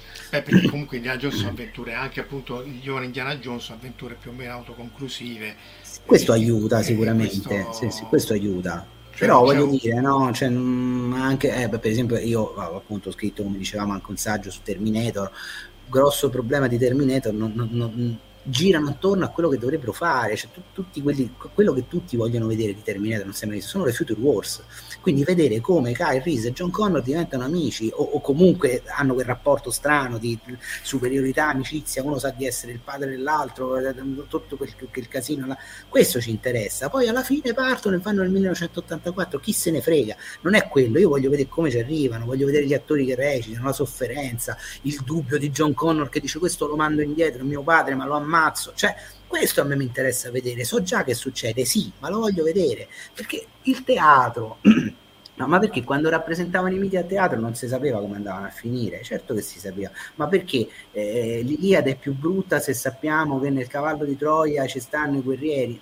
La, la per i troiani sì è brutto, è certo, questa cosa, ecco, lo spoiler, lo spoiler, ma chi se ne fa? I film belli non temono lo spoiler. Il pianeta delle scimmie, io lo so come va a finire, ma mi piace lo stesso perché è bello il film. Cioè, Beh, insomma, se non lo sai, però è meglio. Cioè, quando lo scopri sì, la prima volta. Sì, se non lo sai è meglio, ma non, Molto lo mettono in copertina. Forte, ma è talmente forte che non Beh, ti toglie era... il gusto. Cioè, è un film che è intramontabile perché funziona così come funziona. Cioè, perché tu apprezzi quel colpo di scena finale talmente forte, talmente scritto bene che è dirompente anche se lo sai. Ogni volta che lo vedo dico cazzo, sì, però, speravo che non era la terra stavolta. Però la prima volta, stavolta sì, che stavolta si salvava. Sì, però la prima allora, volta che lo vedi eh, sì, come il sesto un, senso. Cioè, sì, però ti sto dicendo, ma anche il sesto senso è un film talmente bello che non teme lo spoiler. Cioè, è chiaro che tra virgolette ti, ti toglie qualcosa, ma sapere ti aggiunge anche altro, sai? Perché tu il sesto senso te lo sei visto la seconda volta, no? Cioè, tutti non l'abbiamo so, rivisto per vedere se funzionava sì. e ci è piaciuto uguale ancora di più. Quindi se, tu, se, uno, se uno dici guarda Bruce Willis è morto, sì sei un po' stronzo, ma non gli hai rovinato il film perché il film è bellissimo, perché tu godi del no, rapporto. Te, te, se ti dicono che Tony Stark è morto, non te vale più un cazzo quel Beh, film. insomma, uh, su c'è. Bruce Willis spacco bottiglia, ammazzo famiglia. Su, su Tony Stark eh, è meno importante perché effettivamente... È, è meno importante, eh, ma, ma, però tu, tutto quel film si basa sul sapere che Tony Stark moriva, che quell'altro muore, no? Cioè, no spoiler eh. su cui loro fanno campagna e quello che ti resta del film. Non so se Beh, ma no, diciamo la morte di Tony Stark è perché qualcosa devi sacrificare, perché se tu questo me l'insegni sì, te, no, se tutto all'inizio che non è cambiato niente, non, Vabbè, non sì, ho capito, ma non, non, è che ammazza la gente, che tra l'altro Tony Stark potevano tornare indietro nel tempo e salvarlo, ma so, mm, non voglio dire, eh, non, è, non, è, quello che, che sviluppa, ma non, non mi interessava nemmeno tanto questo punto, ma far notare come adesso hanno molto mm. il problema di quello che, del fattarello che succede nella trama, mm. capito? Basano molto i film e la campagna su questo, perché gli rende, perché così ci vanno tutti subito. Questo è il punto, no? Eh, Andrea, è la stessa cosa che è successo, tra l'altro poi eh, prima una, un nostro ascoltatore ti ha fatto la domanda, Edu, Ah, scusa, non ho Qual è, no, no, no, eh, no, no eh, fa, fa, contestualizza su in alto. Eh, grazie tante. Aspetta, eh. Ma eh, pensa che... un po'. Eh, guarda, dove c'è eh, il pollice alzato di Stefano Tanci, per, per cui se eh, scrolli da trovi. Sì, e poi... Che, che dice And, Andrea, Andrea du, eh, parlava di Dune, com, ah, Dune, cosa ne pensai di Dune? Cioè, anche Dune, io sono di quelli che... Allora, letto il libro, poi praticamente letto riletto il libro, tutta la, l'esagogia originale, perché per me i prequel e sequel del figlio non esistono, però al di là di quello. Eh, poi praticamente visto quello di David Lynch, eh, poi visto le, le, due miniserie che hanno fatto ai tempi in televisione, praticamente Dune e Figli di Dune, quando sono andato a vedere quelli di Villeneuve, tanto la storia la sai perché quella è praticamente, cioè non è che, non è che cambia niente. Però cavoli, eri lì con uh, sempre... perché Beh, volevo allora, vedere sì. Villeneuve dove voleva andare a parare in certe scene. Per esempio, io ho trovato geniale, ma geniale come ha visualizzato i Mentad. Cioè, non, perché nel, nel, film di, nel, film di, Villeneuve non spiegano chi sono i Mentad, i computer umani. Di però lo fa vedere... No, no, no, di Villeneuve, di, Villeneuve. Ah. Di, di, Lynch, di Lynch mi pare che lo spiegano a un certo punto che erano dei computer umani. Lì invece eh, inquadrano l'attore che ha fatto Fira Watt che praticamente ha una domanda del Ducaletto, lui gli si rivoltano gli occhi, fa dei calcoli perfetti alla 42. Ter- Zac, esatto, 42 e praticamente ed da lì si capisce che questo è un, è un qualche cosa di diciamo un elaboratore vivente anche per uno che non ha necessariamente letto il libro però eh, ci sono allora diciamo scene, che ah, scusa cer- scusa no, cer- certe scene praticamente uno va al cinema per, come, per come le ha fatte per cui vediamo questa ennesima reinterpretazione del, del capolavoro di Herbert cioè non allora, è un film che lavora bene in questo senso, è difficilissimo eh, trasporre Dune perché Dune, insomma, mm. come sapete meglio di me, io non sono nemmeno un grandissimo appassionato, ovviamente l'ho letto, ho presente insomma il romanzo originale, so più o meno che esistono dei prequel, eh, non l'ho letti tutti, però è quasi un manuale di descrizione di, di, di un mondo, di, di, di una, eh, specie. Se, se, a me mi ricorda, io dico sempre che mi ricorda un po' i manuali dei giochi di ruolo, no? perché la descrizione delle razze, dei, dei, dei rapporti, la politica è molto appassionante nella scrittura, però effettivamente trasporre è difficile, infatti Lynch con tutta la simpatia e l'affetto, insomma, no, si, si era trovato in difficoltà. Villeneuve lavora molto bene, lavora così come, come, ci piace a noi, dicendo appunto come, come, quindi visivamente il film è interessante, sfrutta benissimo il mezzo cinematografico, che è quello che per esempio non fanno nella maggior parte dei casi che abbiamo detto prima, Marvel, Warner, DC, insomma con qualche eccezione, eccetera. E a me ha annoiato perché non sono un grandissimo appassionato e quindi ecco tanti riferimenti non li ho colti, però insomma gli riconosco che è un film... Mh, fatto molto bene per quello che deve fare e vedrò volentieri anche eh. il secondo. È bello proprio da vedere, sì. è bello da vedere, insomma. Ecco.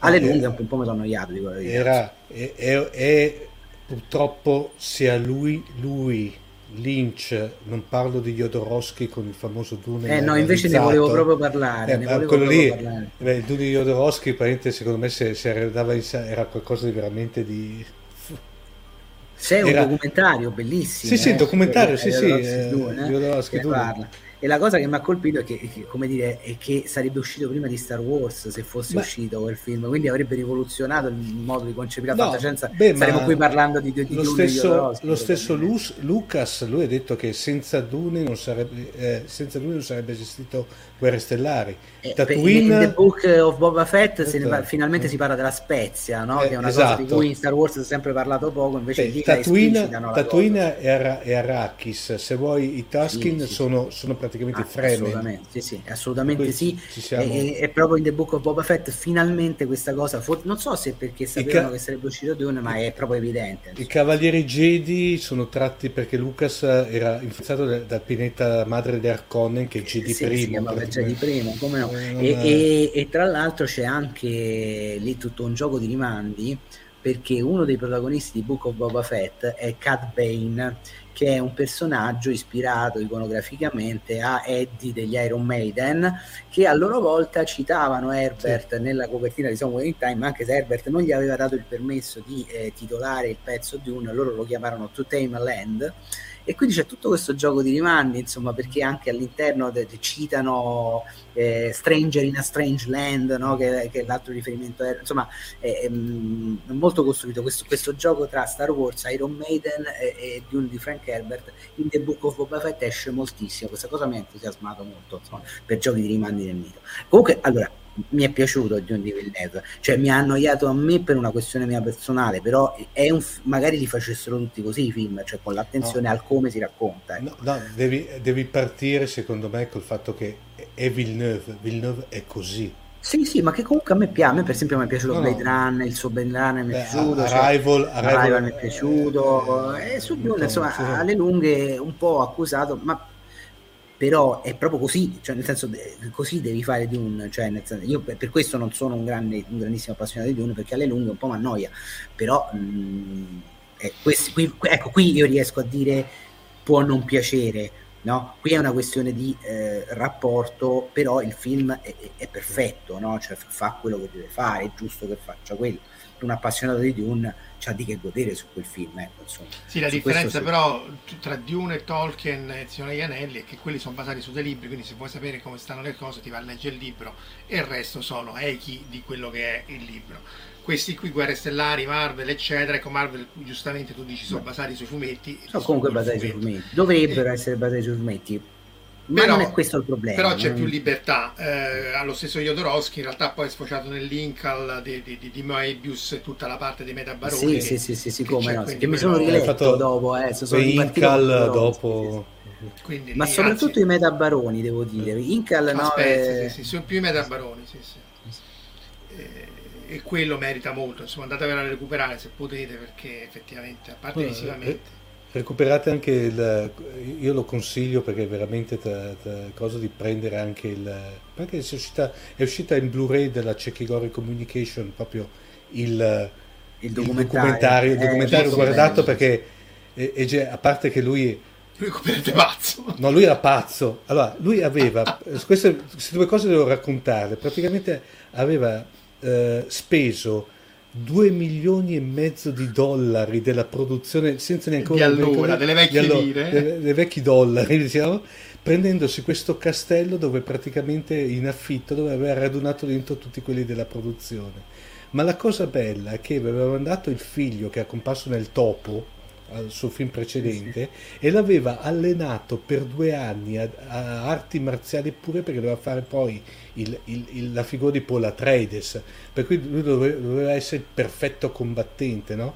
il figlio praticamente ha detto mio padre mi ha segnato a vita con questa esperienza perché nel topo mi pare che eh, eh, lo fa recitare all'inizio e alla fine del film nudo praticamente. Sì, sì, sì, Poi, sì io l'ho rivista da poco la filmografia sì, di Jodorowsky eh, perché so, so, ecco, il, il, grosso merito di Dune di Villeneuve per me è stato riportarmi a Jodorowsky che avevo lasciato a Santa Sangre, ho recuperato tante cose. E poi, e poi c'era questa, questa, cosa che praticamente il film doveva durare 14 ore. E... 14 ore, poi c'era Salvatore Dalì che praticamente sì. aveva preteso di essere l'attore più pagato, pagato di Hollywood per comparire due minuti e lui gli aveva detto sì, va bene, tu, cioè, no, nel senso, lui gli ha detto sarai l'attore più pagato di Hollywood Hollywood. Poi aveva previsto due minuti sì. e, e, poi sarebbe stato sostituito da un pupazzo con le sì, da robot, se di robot. Vabbè, no, era... Chissà come mai non l'hanno c'era, fatto. C'era Orson Welles che aveva invece aveva avuto il catering del suo ristorante sì, preferito di New York. Sì, sì, gli, aveva, gli, aveva, detto che, che, gli avrebbe offerto la cena sempre tutte le sere per tutto il tempo di lavorazione al ristorante. E poi c'era questo librone sì. che ne esistono credo 10 copie quotate a cifre folli disegnato da Mebius sì. che eh, probabilmente è finito sui tavoli di tutti i produttori di Hollywood e non a caso poi molte di hanno copiato cose eh, sì, hanno copiato comunque sono rimasti influenzati insomma. Eh beh quella è una e, storia bellissima e, e comunque Andrea il, il, il, il Jodorowsky è citato nel film Argo non so se l'avevi visto. Sì, come no, se, se è forte. Che a un certo punto, quando dà anche Star Wars se vogliamo. Sì, Star Wars no? è anche Dundi, fa, questo qui non deve essere come il Dundi di Jodorowsky. Sì, sì, carino, carino, Argo, molto bello, sì, sì, mi, mi, è piaciuto molto. Eh, l'ho visto una volta sola, sarebbe bello rivederlo. C'è la domanda di Lobo che in qualche maniera si eh, può anche portare verso la chiusura, visto che siamo quasi un'ora e mezzo. Quindi, al netto delle cose belle e brutte, come vedranno il mito di Guerre Stellari tra anni? Eh, questo è interessante. Io chiudo così, chiudo così perché immagino, appunto, proprio eh, citando Villeneuve, un'onda magnetica che cancella tutto, no? Quindi eh, resteranno no, delle tracce e probabilmente loro penseranno che questa era la nostra religione. No? Chiedo, no, forse tra cento anni no, io immagino un futuro molto più avanti. No, tra cento anni io credo che insomma ci sarà ancora la tecnologia per, per, per viverlo come lo viviamo oggi, modificando sempre le cose. Lì la cosa interessante sarebbe capire perché i miti vengono sempre riscritti, no? cambiano, si devono adattare costantemente, perché come dicevamo prima arrivano gli occidentali e quindi il mito dell'irochese si deve adattare all'arrivo degli occidentali. Oggi noi possiamo dire che questo succede per motivi commerciali, ne abbiamo parlato nel corso di tutta la puntata, ma non è che cambia tanto perché i miti comunque sono sempre a metà, 50% business e 50% narrazione quando le cose vanno bene. E I miti degli Aztechi servivano a propiziare la crescita del grano perché poi li ritualizzavano e li riattualizzavano ogni volta perché gli dei erano anche gli dei dell'agricoltura, quindi servivano per mangiare fondamentalmente, no? quindi se vogliamo ha sempre avuto un, un substrato economico il mito. E, su Star Wars, secondo me, il punto è anche il comune. Il, il, il minimo comune denominatore per cui uno si possa definire fan di Star Wars. Questo è interessante. Adesso c'è il concetto di fan tossico, cioè se non ti piace una certa cosa, tu sei fan tossico, no? Che mi fa ridere, che fa pensare a fantozzi anche. Fantossi, fantossi. Eh, magari ti, non ti piace Obi-Wan Kenobi, fantossico. Jar Jar Binks come è una merda, allora tu non sei fantossico, no? Perché Jar Jar Binks non è popolare. Quindi è interessante questa cosa. Chi è il fan di Star Wars che non è proprio, non si può dire che è tossico? Secondo me è quello che ama la trilogia originale. Ma attenzione, non sono io a dire che se non ami la trilogia originale non sei un fan, a me, queste cose non interessano. Secondo me è proprio uno che non ama la trilogia originale, che non ama Darth Vader, difficilmente si considererà un fan di Star Wars. Magari può anche dire che preferisce la trilogia prequel o che preferisce la, la trilogia Disney, può anche dirlo, no? può anche pensarlo però se non ti piace la trilogia originale di Lucas secondo me tu stesso tendi a non considerarti un fan di Star Wars. Ecco secondo me quello è quello che resterà. Star Wars non si è mai rebuttato completamente. Eh, questo è interessante no, si è sempre sì. riscritto si è sempre riscritto eh, perché a un certo punto c'è stata tutta una serie di storie negli anni 90 molto popolari che tra l'altro sono quelle che io considero il mio canone perché io sono cresciuto con quelle, quindi Timothy Zahn, i fumetti della, della Dark Horse, cioè per me Star Wars è, è, molto più quello di quanto non lo sia la trilogia prequel e sicuramente di quanto non sia la trilogia Disney. Per questo io ero sereno sulla Disney. A me me ne fregava niente. Per, per me stanno facendo dei grossi fan film no? quindi no, lo dico tranquillamente che non mi piacciono ma senza sofferenza no? mentre molti ci hanno sofferto perché magari non avevano avuto la fortuna di crescere con queste cose che io invece ho conosciuto. Molti conoscono solo i film di Star Wars. E quello è stato cancellato a un certo punto. Adesso sono eh, eh, come dire, sono assurte a, rango di legends, no? quindi non sono Vabbè, più mito, vogliono vendere, no? però, però cosa l'hanno eh. ripreso? No? Tron l'hanno preso, l'hanno messo in l'hanno, sì, però, sì, però con un'altra storia, no? con sì, un'altra sì, backstory, sì, no? Eh, però non, come, eh, sono sempre stati dei reboot parziali, delle riscritture parziali. Anche Obi-Wan riscrive tante, la serie, riscrive tante cose, o perché le contraddice o perché ti costringe a vederle sotto un'ottica diversa. Insomma, io non so quanto mi possa permettere di spoilerare. Però Star Wars non si è mai ributtato. Io credo che nessuno ci abbia mai avuto e non avrà mai il coraggio di dire ok rifacciamo i tre film della trilogia originale che avrebbe senso se vogliamo a questo punto no? o quantomeno ridoppiarli perché alcune cose non hanno veramente più senso io eh, ho fatto una provocazione no? sul mio profilo Facebook io, ma se, se, se ridopp- io non dico rifarli perché è sacrilegio però ridoppiare alcune battute della trilogia eh, classica per farla funzionare con quello che diciamo oggi. Cioè, il grosso problema è Obi-Wan e Leia si conoscevano già da prima, no? che, che, che, è una cosa introdotta da questa serie. Crea delle incongruenze che poi si devi ragionare, però poi alla fine no, è perché non si doveva sapere cazzate, cioè non, non si dovevano conoscere. Abbiamo deciso che si conoscono. Perché non ridoppiare la trilogia classica? A questo punto potrebbe essere un modo di rifarla, di ripensarla, no? alcune battute possono essere aggiustate. Ovviamente qua, quasi gente indignata, no? Quindi quella comunque resta intoccabile, no? Cioè preferiscono me- mettersi loro a, a, fare, preferiamo, mi, mi, ci metto anch'io, preferiamo metterci noi a fare no, il puzzle, a dire no ma questa cosa però forse funziona perché così, piuttosto che dire facciamoci rinarrare il cuore della storia, no? Quindi questo significa che quello farà sempre da centro, da fulcro nevralgico e credo che resterà sempre un classico, ripeto, a meno che non arrivi l'onda magnetica che cancella. C'è un film molto interessante che è Il Regno del Fuoco, con Christian mm. Bale, dove il mondo post-apocalittico era dominato dai draghi che venivano e, e, e raccontavano attorno al fuoco la storia di Luke e Darth Vader che si affrontavano. No? Ecco, in un mondo post-apocalittico dove sono rimasti soltanto i racconti, probabilmente io, io quello che mi chiedo, ma i miti degli Aztechi, quelli che io ho studiato all'università, che mi hanno fatto appassionare all'antropologia no? o, o degli indiani d'America, ma forse erano anche fatti che, oggi noi prendiamo come appunto riferimenti per la loro cultura, per la loro religione, ma quanto di ludico avevano, no? quanto erano fatti anche per intrattenersi e non soltanto anche per dirsi delle cose importanti di quella società, perché le due cose stanno sempre di pari passo. Quindi per questo dico, ma perché non è possibile un'antropologia del cinema? Certo che è possibile. Certo che il, il mito del cinema è un mito che noi sappiamo essere falso, però può essere altrettanto fondativo, può essere altrettanto importante, può essere altrettanto orientante. Quanto ci dice di noi, no? Ecco, pensiamo per esempio alla trilogia Disney. Trilogia Disney. Abbiamo decretato tutti una merda, va bene, sono d'accordo, però ci dice tanto su quello che siamo noi, che poi è il mio oggetto di studio, cioè il pubblico a me interessa più che i film, no? Perché l'antropologia studia gli uomini, i film, insomma, sì, sono cellulari. Eh, la forza l'uso della forza. Negli anni 70 era una voce, Luke usa la forza, Leia, Luke sentiva da lontano, no? era un telefono ovviamente, era un telegrafo, un telefono, questi, questi segnali così, no? E forse un po' il cinema con i fantasmi della forza, questi erano i media conosciuti negli anni 70, questi fantasmi, questi ologrammi, no? Che rappresentavano delle icone in movimento, quindi cinema e telefono. Negli ultimi Jedi c'è una scena in cui Kylo Ren e Rey si parlano con l'uso della forza a galassie di distanza e si vedono. Tanto che lei gli può dire: Oh, mettiti la maglietta perché sta nudo, forse anche un po' imbarazzata perché non si è capito se gli piace o no. Si vedono perché? Perché la forza è diventata Skype, cioè eh, stanno facendo quello che facciamo noi in questo momento.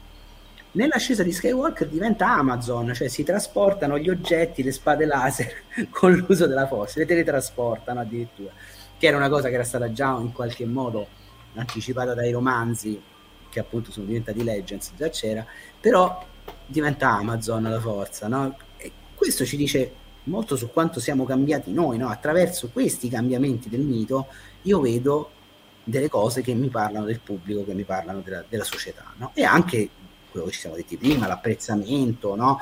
Io ho trovato molto illuminante questa cosa che gli ultimi Jedi è stato rigettato anche se sostanzialmente faceva con gli eroi di Star Wars le stesse cose che avevano fatto con i supereroi no? però lì non ha funzionato. Ci ho riflettuto tanto su questa cosa. E mi ha detto tanto del pubblico. Mi ha fatto capire tanto anche di me stesso. Perché poi perché, perché uno comincia a fare queste cose? Perché vuole capire se stesso di fatto. Cioè, l'antropologo studia gli altri perché vuole capire se stesso no? si vuole vedere proiettato in un gruppo sociale insomma queste sono le cose che, che, che, io trovo ancora molto potenti del mito di Star Wars, molto significative questo è un esempio, ce ne sono mille altre, insomma, poi c'è il libro app- apposito. Sì, appunto, ri- ri- ritorniamo al libro, perché tanto dobbiamo, dobbiamo queste, sono, queste sono le immagini ah, sì. che stanno nel libro, ecco, non so se vuoi menzionare che sì. ci sono tutte immagini Sì, sì, sì, è una co- ecco, questa è, un- è, una novità dell'edizione estesa, una tradizione eh, felicemente inaugurata appunto col, col Terminator, Terminator sì. Sì. E, visto che appunto dovevo rifarla, ho inserito queste immagini eh, che sono state insomma offerte da grandissimi illustratori. Qui abbiamo su Dario Brando, eh, ma li leggo perché mi fa piacere: Mauro Antonini, su Dario Brando, Oscar Celestini, Fabrizio De Fabritis e Mirko Fascella, con vari stili, come vedete, dal realistico all'umoristico che intervallano la narrazione e poi mi danno anche comunque un modo, perché anche le fan art sono oggetto di studio se vogliamo. Ecco, queste sono tutte, chiamiamole fan art o commission, cioè nessuno di questi ragazzi eh, pubblica ufficialmente per i fumetti di Star Wars, quello non sarebbe stato ovviamente possibile perché è materiale coperto insomma da diritti.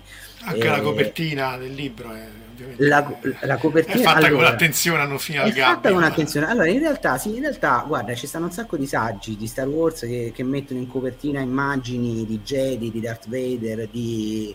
quindi perché quando fai la saggistica ovviamente insomma sei protetto, no? il diritto di divulgazione così come il diritto di satira.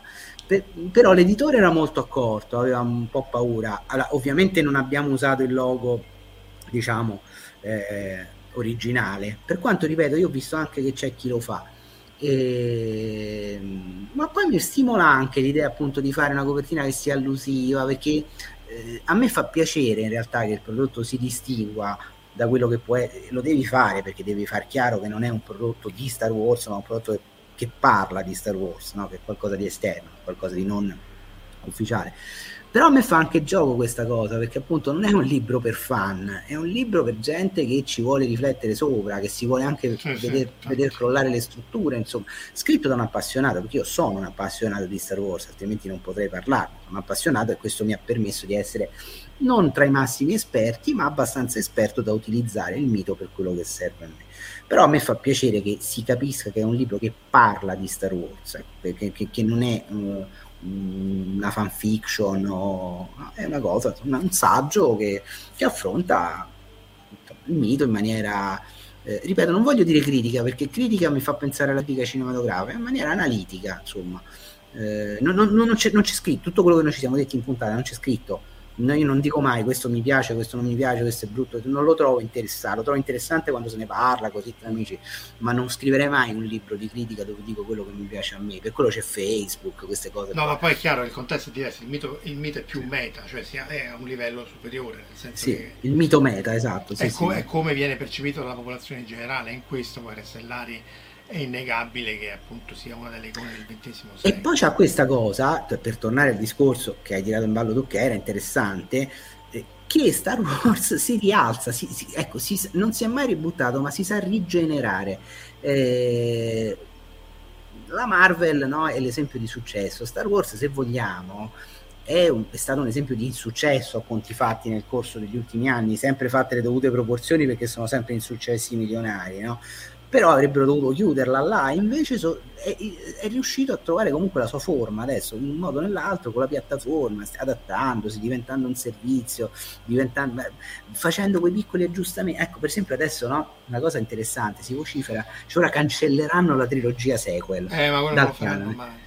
Sì, ma non lo faranno mai perché certo che non lo fanno perché significa meno DVD venduti, eh, certo. meno broadcast. Perché la, la metteranno vaga, la mettono vaga, cioè, capito? Quindi nelle serie non ne parlano, ogni tanto eh. accennano, forse esiste, forse non esiste, così qua. E, e, così lavora il mito di Star Wars, no? Per tanti anni non si è parlato, quando Lucas era il cattivo, no? quando è arrivata la Disney, che era, no, si presentava come la padrina, Lucas era il cattivo e della trilogia prequel non si parlava nei, nei, film, nei, nei, film, della trilogia sequel non si parla minimamente dei prequel, ci siamo dimenticati tutto, per Jar Jar Binks ovviamente Onda, su, Onta Suprema, oh, eh, no, sì, che tra l'altro a me è un personaggio che alla fine poi non è certo quello il problema che rappresenta, no? eh. infatti non è lui il problema.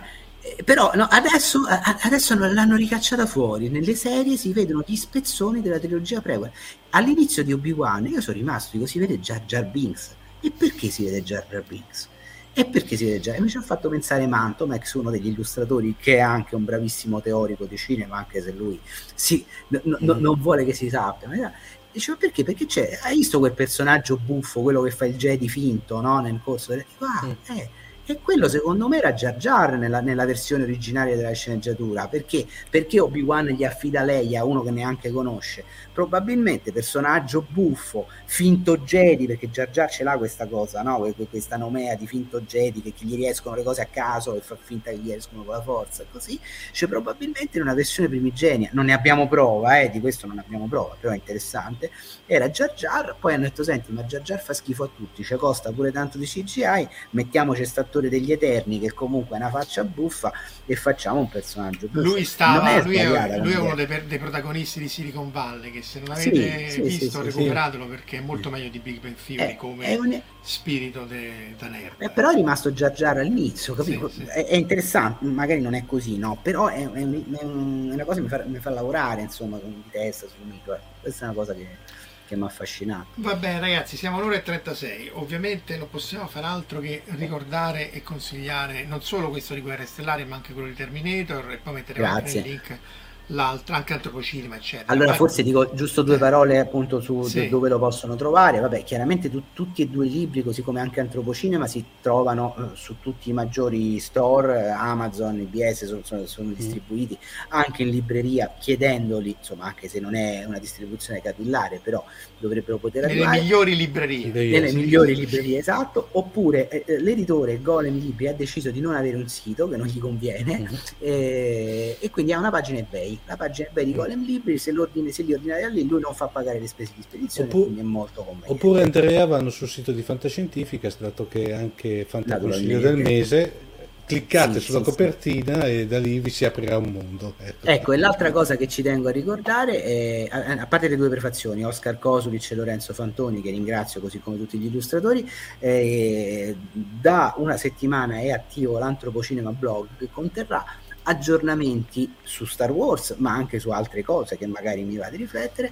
Ci si può collegare mm, cercando Antropocinema blog su Google o comunque un blog WordPress, spot, ma soprattutto, sì, ma soprattutto ah, adesso, no, questo è eh, spagnolo, eh, scusa ma, ma soprattutto eh, con il QR code dietro al libro, eh, lo vuole inquadrare, si dovrebbe collegare insomma alla, al sito e da lì avrete sostanzialmente un aggiornamento costante. Ecco, qui nel libro non trovate la trattazione sulla serie di Obi-Wan, la trovate online, poi un domani potrebbe diventare anche un libro o qualcos'altro, chissà insomma. No, perché il mito continua appunto. Il mito continua e quindi eh, dice la notte bianca. Sì, magari un giorno potremo fare tutta la nottata di guerre stellari, insomma. Eh, rimane appunto il fatto che eh, il XX secolo, comunque la seconda parte è stata caratterizzata da guerre stellari e appunto come hanno detto qua durerà per altri cent'anni, quindi hai voglia tu Andrea a fare, a fare edizioni. Ah sì sì sì, volendo, sì, sì. no ma ti ripeto, questa è l'edizione definitiva, e al limite altri libri. E dopodiché, vabbè, proprio per chiudere, ma insomma lo conoscete, c'è il, il, il, blog podcast di Fantascientificas che riprende non solo queste live, ma anche quelle di Edoardo e Company su Tolkien, quelle di Tolkien ah, Trek e così ma, via. Marco, perdonami, eh, state in attesa perché mercoledì si partirà con una grossa sorpresa. Aia, buona spero. No, buona, buona. Mm. Ovviamente, che ovviamente gli, i membri della, della community hanno già avuto un assaggio che io sto su Telegram, non lo so di che stai a parlare, comunque no. stando su Telegram questo è, le, è, il link, forse perché c'è un filtro che mette direttamente le cessioni dei post, no scherzo, e appunto eh, Fantascientificas Community, questo canale Telegram, e, ha il vantaggio che appunto è, è un canale piccolo, insomma è molto rispettoso e anzi secondo me si fregia dell'avere opinioni differenti, eh, contrastanti, che secondo me appunto è quella la cosa importante, perché poi alla fine eh, non è importante se è bello o brutto, a me piace, a me non piace, ma confrontarsi perché me piace, a te non piace e capire un po' eh, senza appunto andarsi a menare come fanno anche troppo spesso altre, altri contesti. Quindi vi aspettiamo anche qua, eh, se anche Andrea volesse unirsi a noi è ovviamente più che benvenuto. Va bene, volentieri. direi che per oggi abbiamo finito, la settimana prossima faremo James Webb e Gaia con, con um, Giuliano Giuffrida è vero che è stato fa- fatto da tutti, eh sì Omar scusa non te l'ho detto prima, è vero che è stato James Webb che l'immagine l'avete vista due miliardi di volte, però cercheremo di analizzarle anche un po' dal punto di vista fisico, come hanno fatto anche tanti. C'è anche il bellissimo po- eh, post di Luca Signorelli su Facebook. Però insomma eh, vedere un po' questo, le implicazioni, ma anche Gaia, che appunto è quello, il satellite meno famoso, ma che fa la mappa, la mappa stellare, cioè ti dice esattamente dove stanno le stelle, come si muovono e così via, che è complementare a James Webb ed è estremamente importante. Quindi questo passa il convento, per il momento buon fine settimana, ringraziamo di nuovo Andrea. E, e grazie a, a voi ragazzi, sono stato veramente bene, grazie. Avete ascoltato Fantascientificast, podcast di fantascienza e cronache della galassia da un'idea di Paolo Bianchi e Omar Serafiti, con il contributo cibernetico del Cylon Prof Massimo De Santo. Potete seguirci ed interagire con noi sul nostro sito fantascientificast.it, su Facebook alla pagina Fantascientificast, su Twitter sul profilo at fantascicast, sul nostro canale Telegram t.me slash fantascientificast, sulla nostra community Telegram t.me slash fsccommunity. Se siete particolarmente timidi, potete utilizzare la vecchia, cara e affidabile posta elettronica, scrivendoci all'indirizzo redazione fantascientificas.it. Tutte le puntate sono disponibili sul nostro sito, su Apple iTunes, su Spotify e su Podbean all'indirizzo podcast.fantascientificas.it. Se volete, potete lasciarci una valutazione a 5 stelle su Apple iTunes ed offrirci una birra romulana o un gotto esplosivo pangalattico, sostenendoci tramite una donazione PayPal utilizzando l'apposito pulsante sul nostro sito. Fantascientificast è una produzione amatoriale, non si intende infrangere alcun copyright, i cui diritti appartengono ai rispettivi detentori. L'autorizzazione SIAE 5612I5359. Nessun byte e nessun tribolo sono stati maltrattati durante la produzione di questo podcast. Alexa 4 e l'equipaggio di Fantascientificast vi augurano lunga vita e prosperità e vi danno appuntamento alla prossima puntata lungo la rotta di Kessel.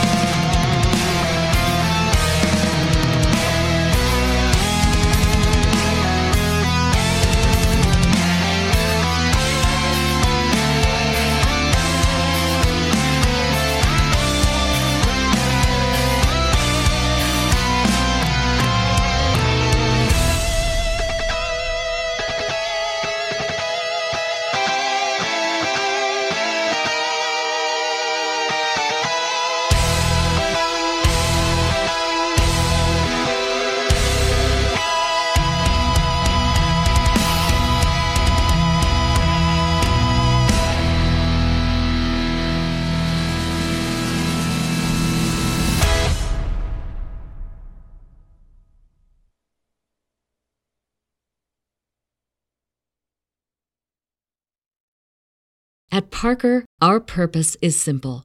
We want to make the world a better place by working more efficiently, by using more sustainable practices, by developing better technologies. We keep moving forward. With each new idea, innovation, and partnership, we're one step closer to fulfilling our purpose every single day. To find out more, visit parker.com/purpose. Parker, engineering your success. As humans, we're naturally driven by the search for better. But when it comes to hiring, the best way to search for a candidate isn't to search at all. Don't search, match with Indeed. When I was looking to hire someone, it was so slow and overwhelming. I wish I had used Indeed. If you need to hire, you need Indeed. Indeed is your matching and hiring platform with over 350 million global monthly visitors, according to Indeed data, and a matching engine that helps you find quality candidates fast. Ditch the busy work. Use Indeed for scheduling, screening, and messaging so you can connect with candidates faster. And Indeed doesn't just help you hire faster. 93% of employers agree Indeed delivers the highest quality matches compared to other job sites, according to a recent Indeed survey. And listeners of this show will get a $75 sponsored job credit to get your jobs more visibility at Indeed.com slash podcast. That's Indeed.com slash podcast. Terms and conditions apply.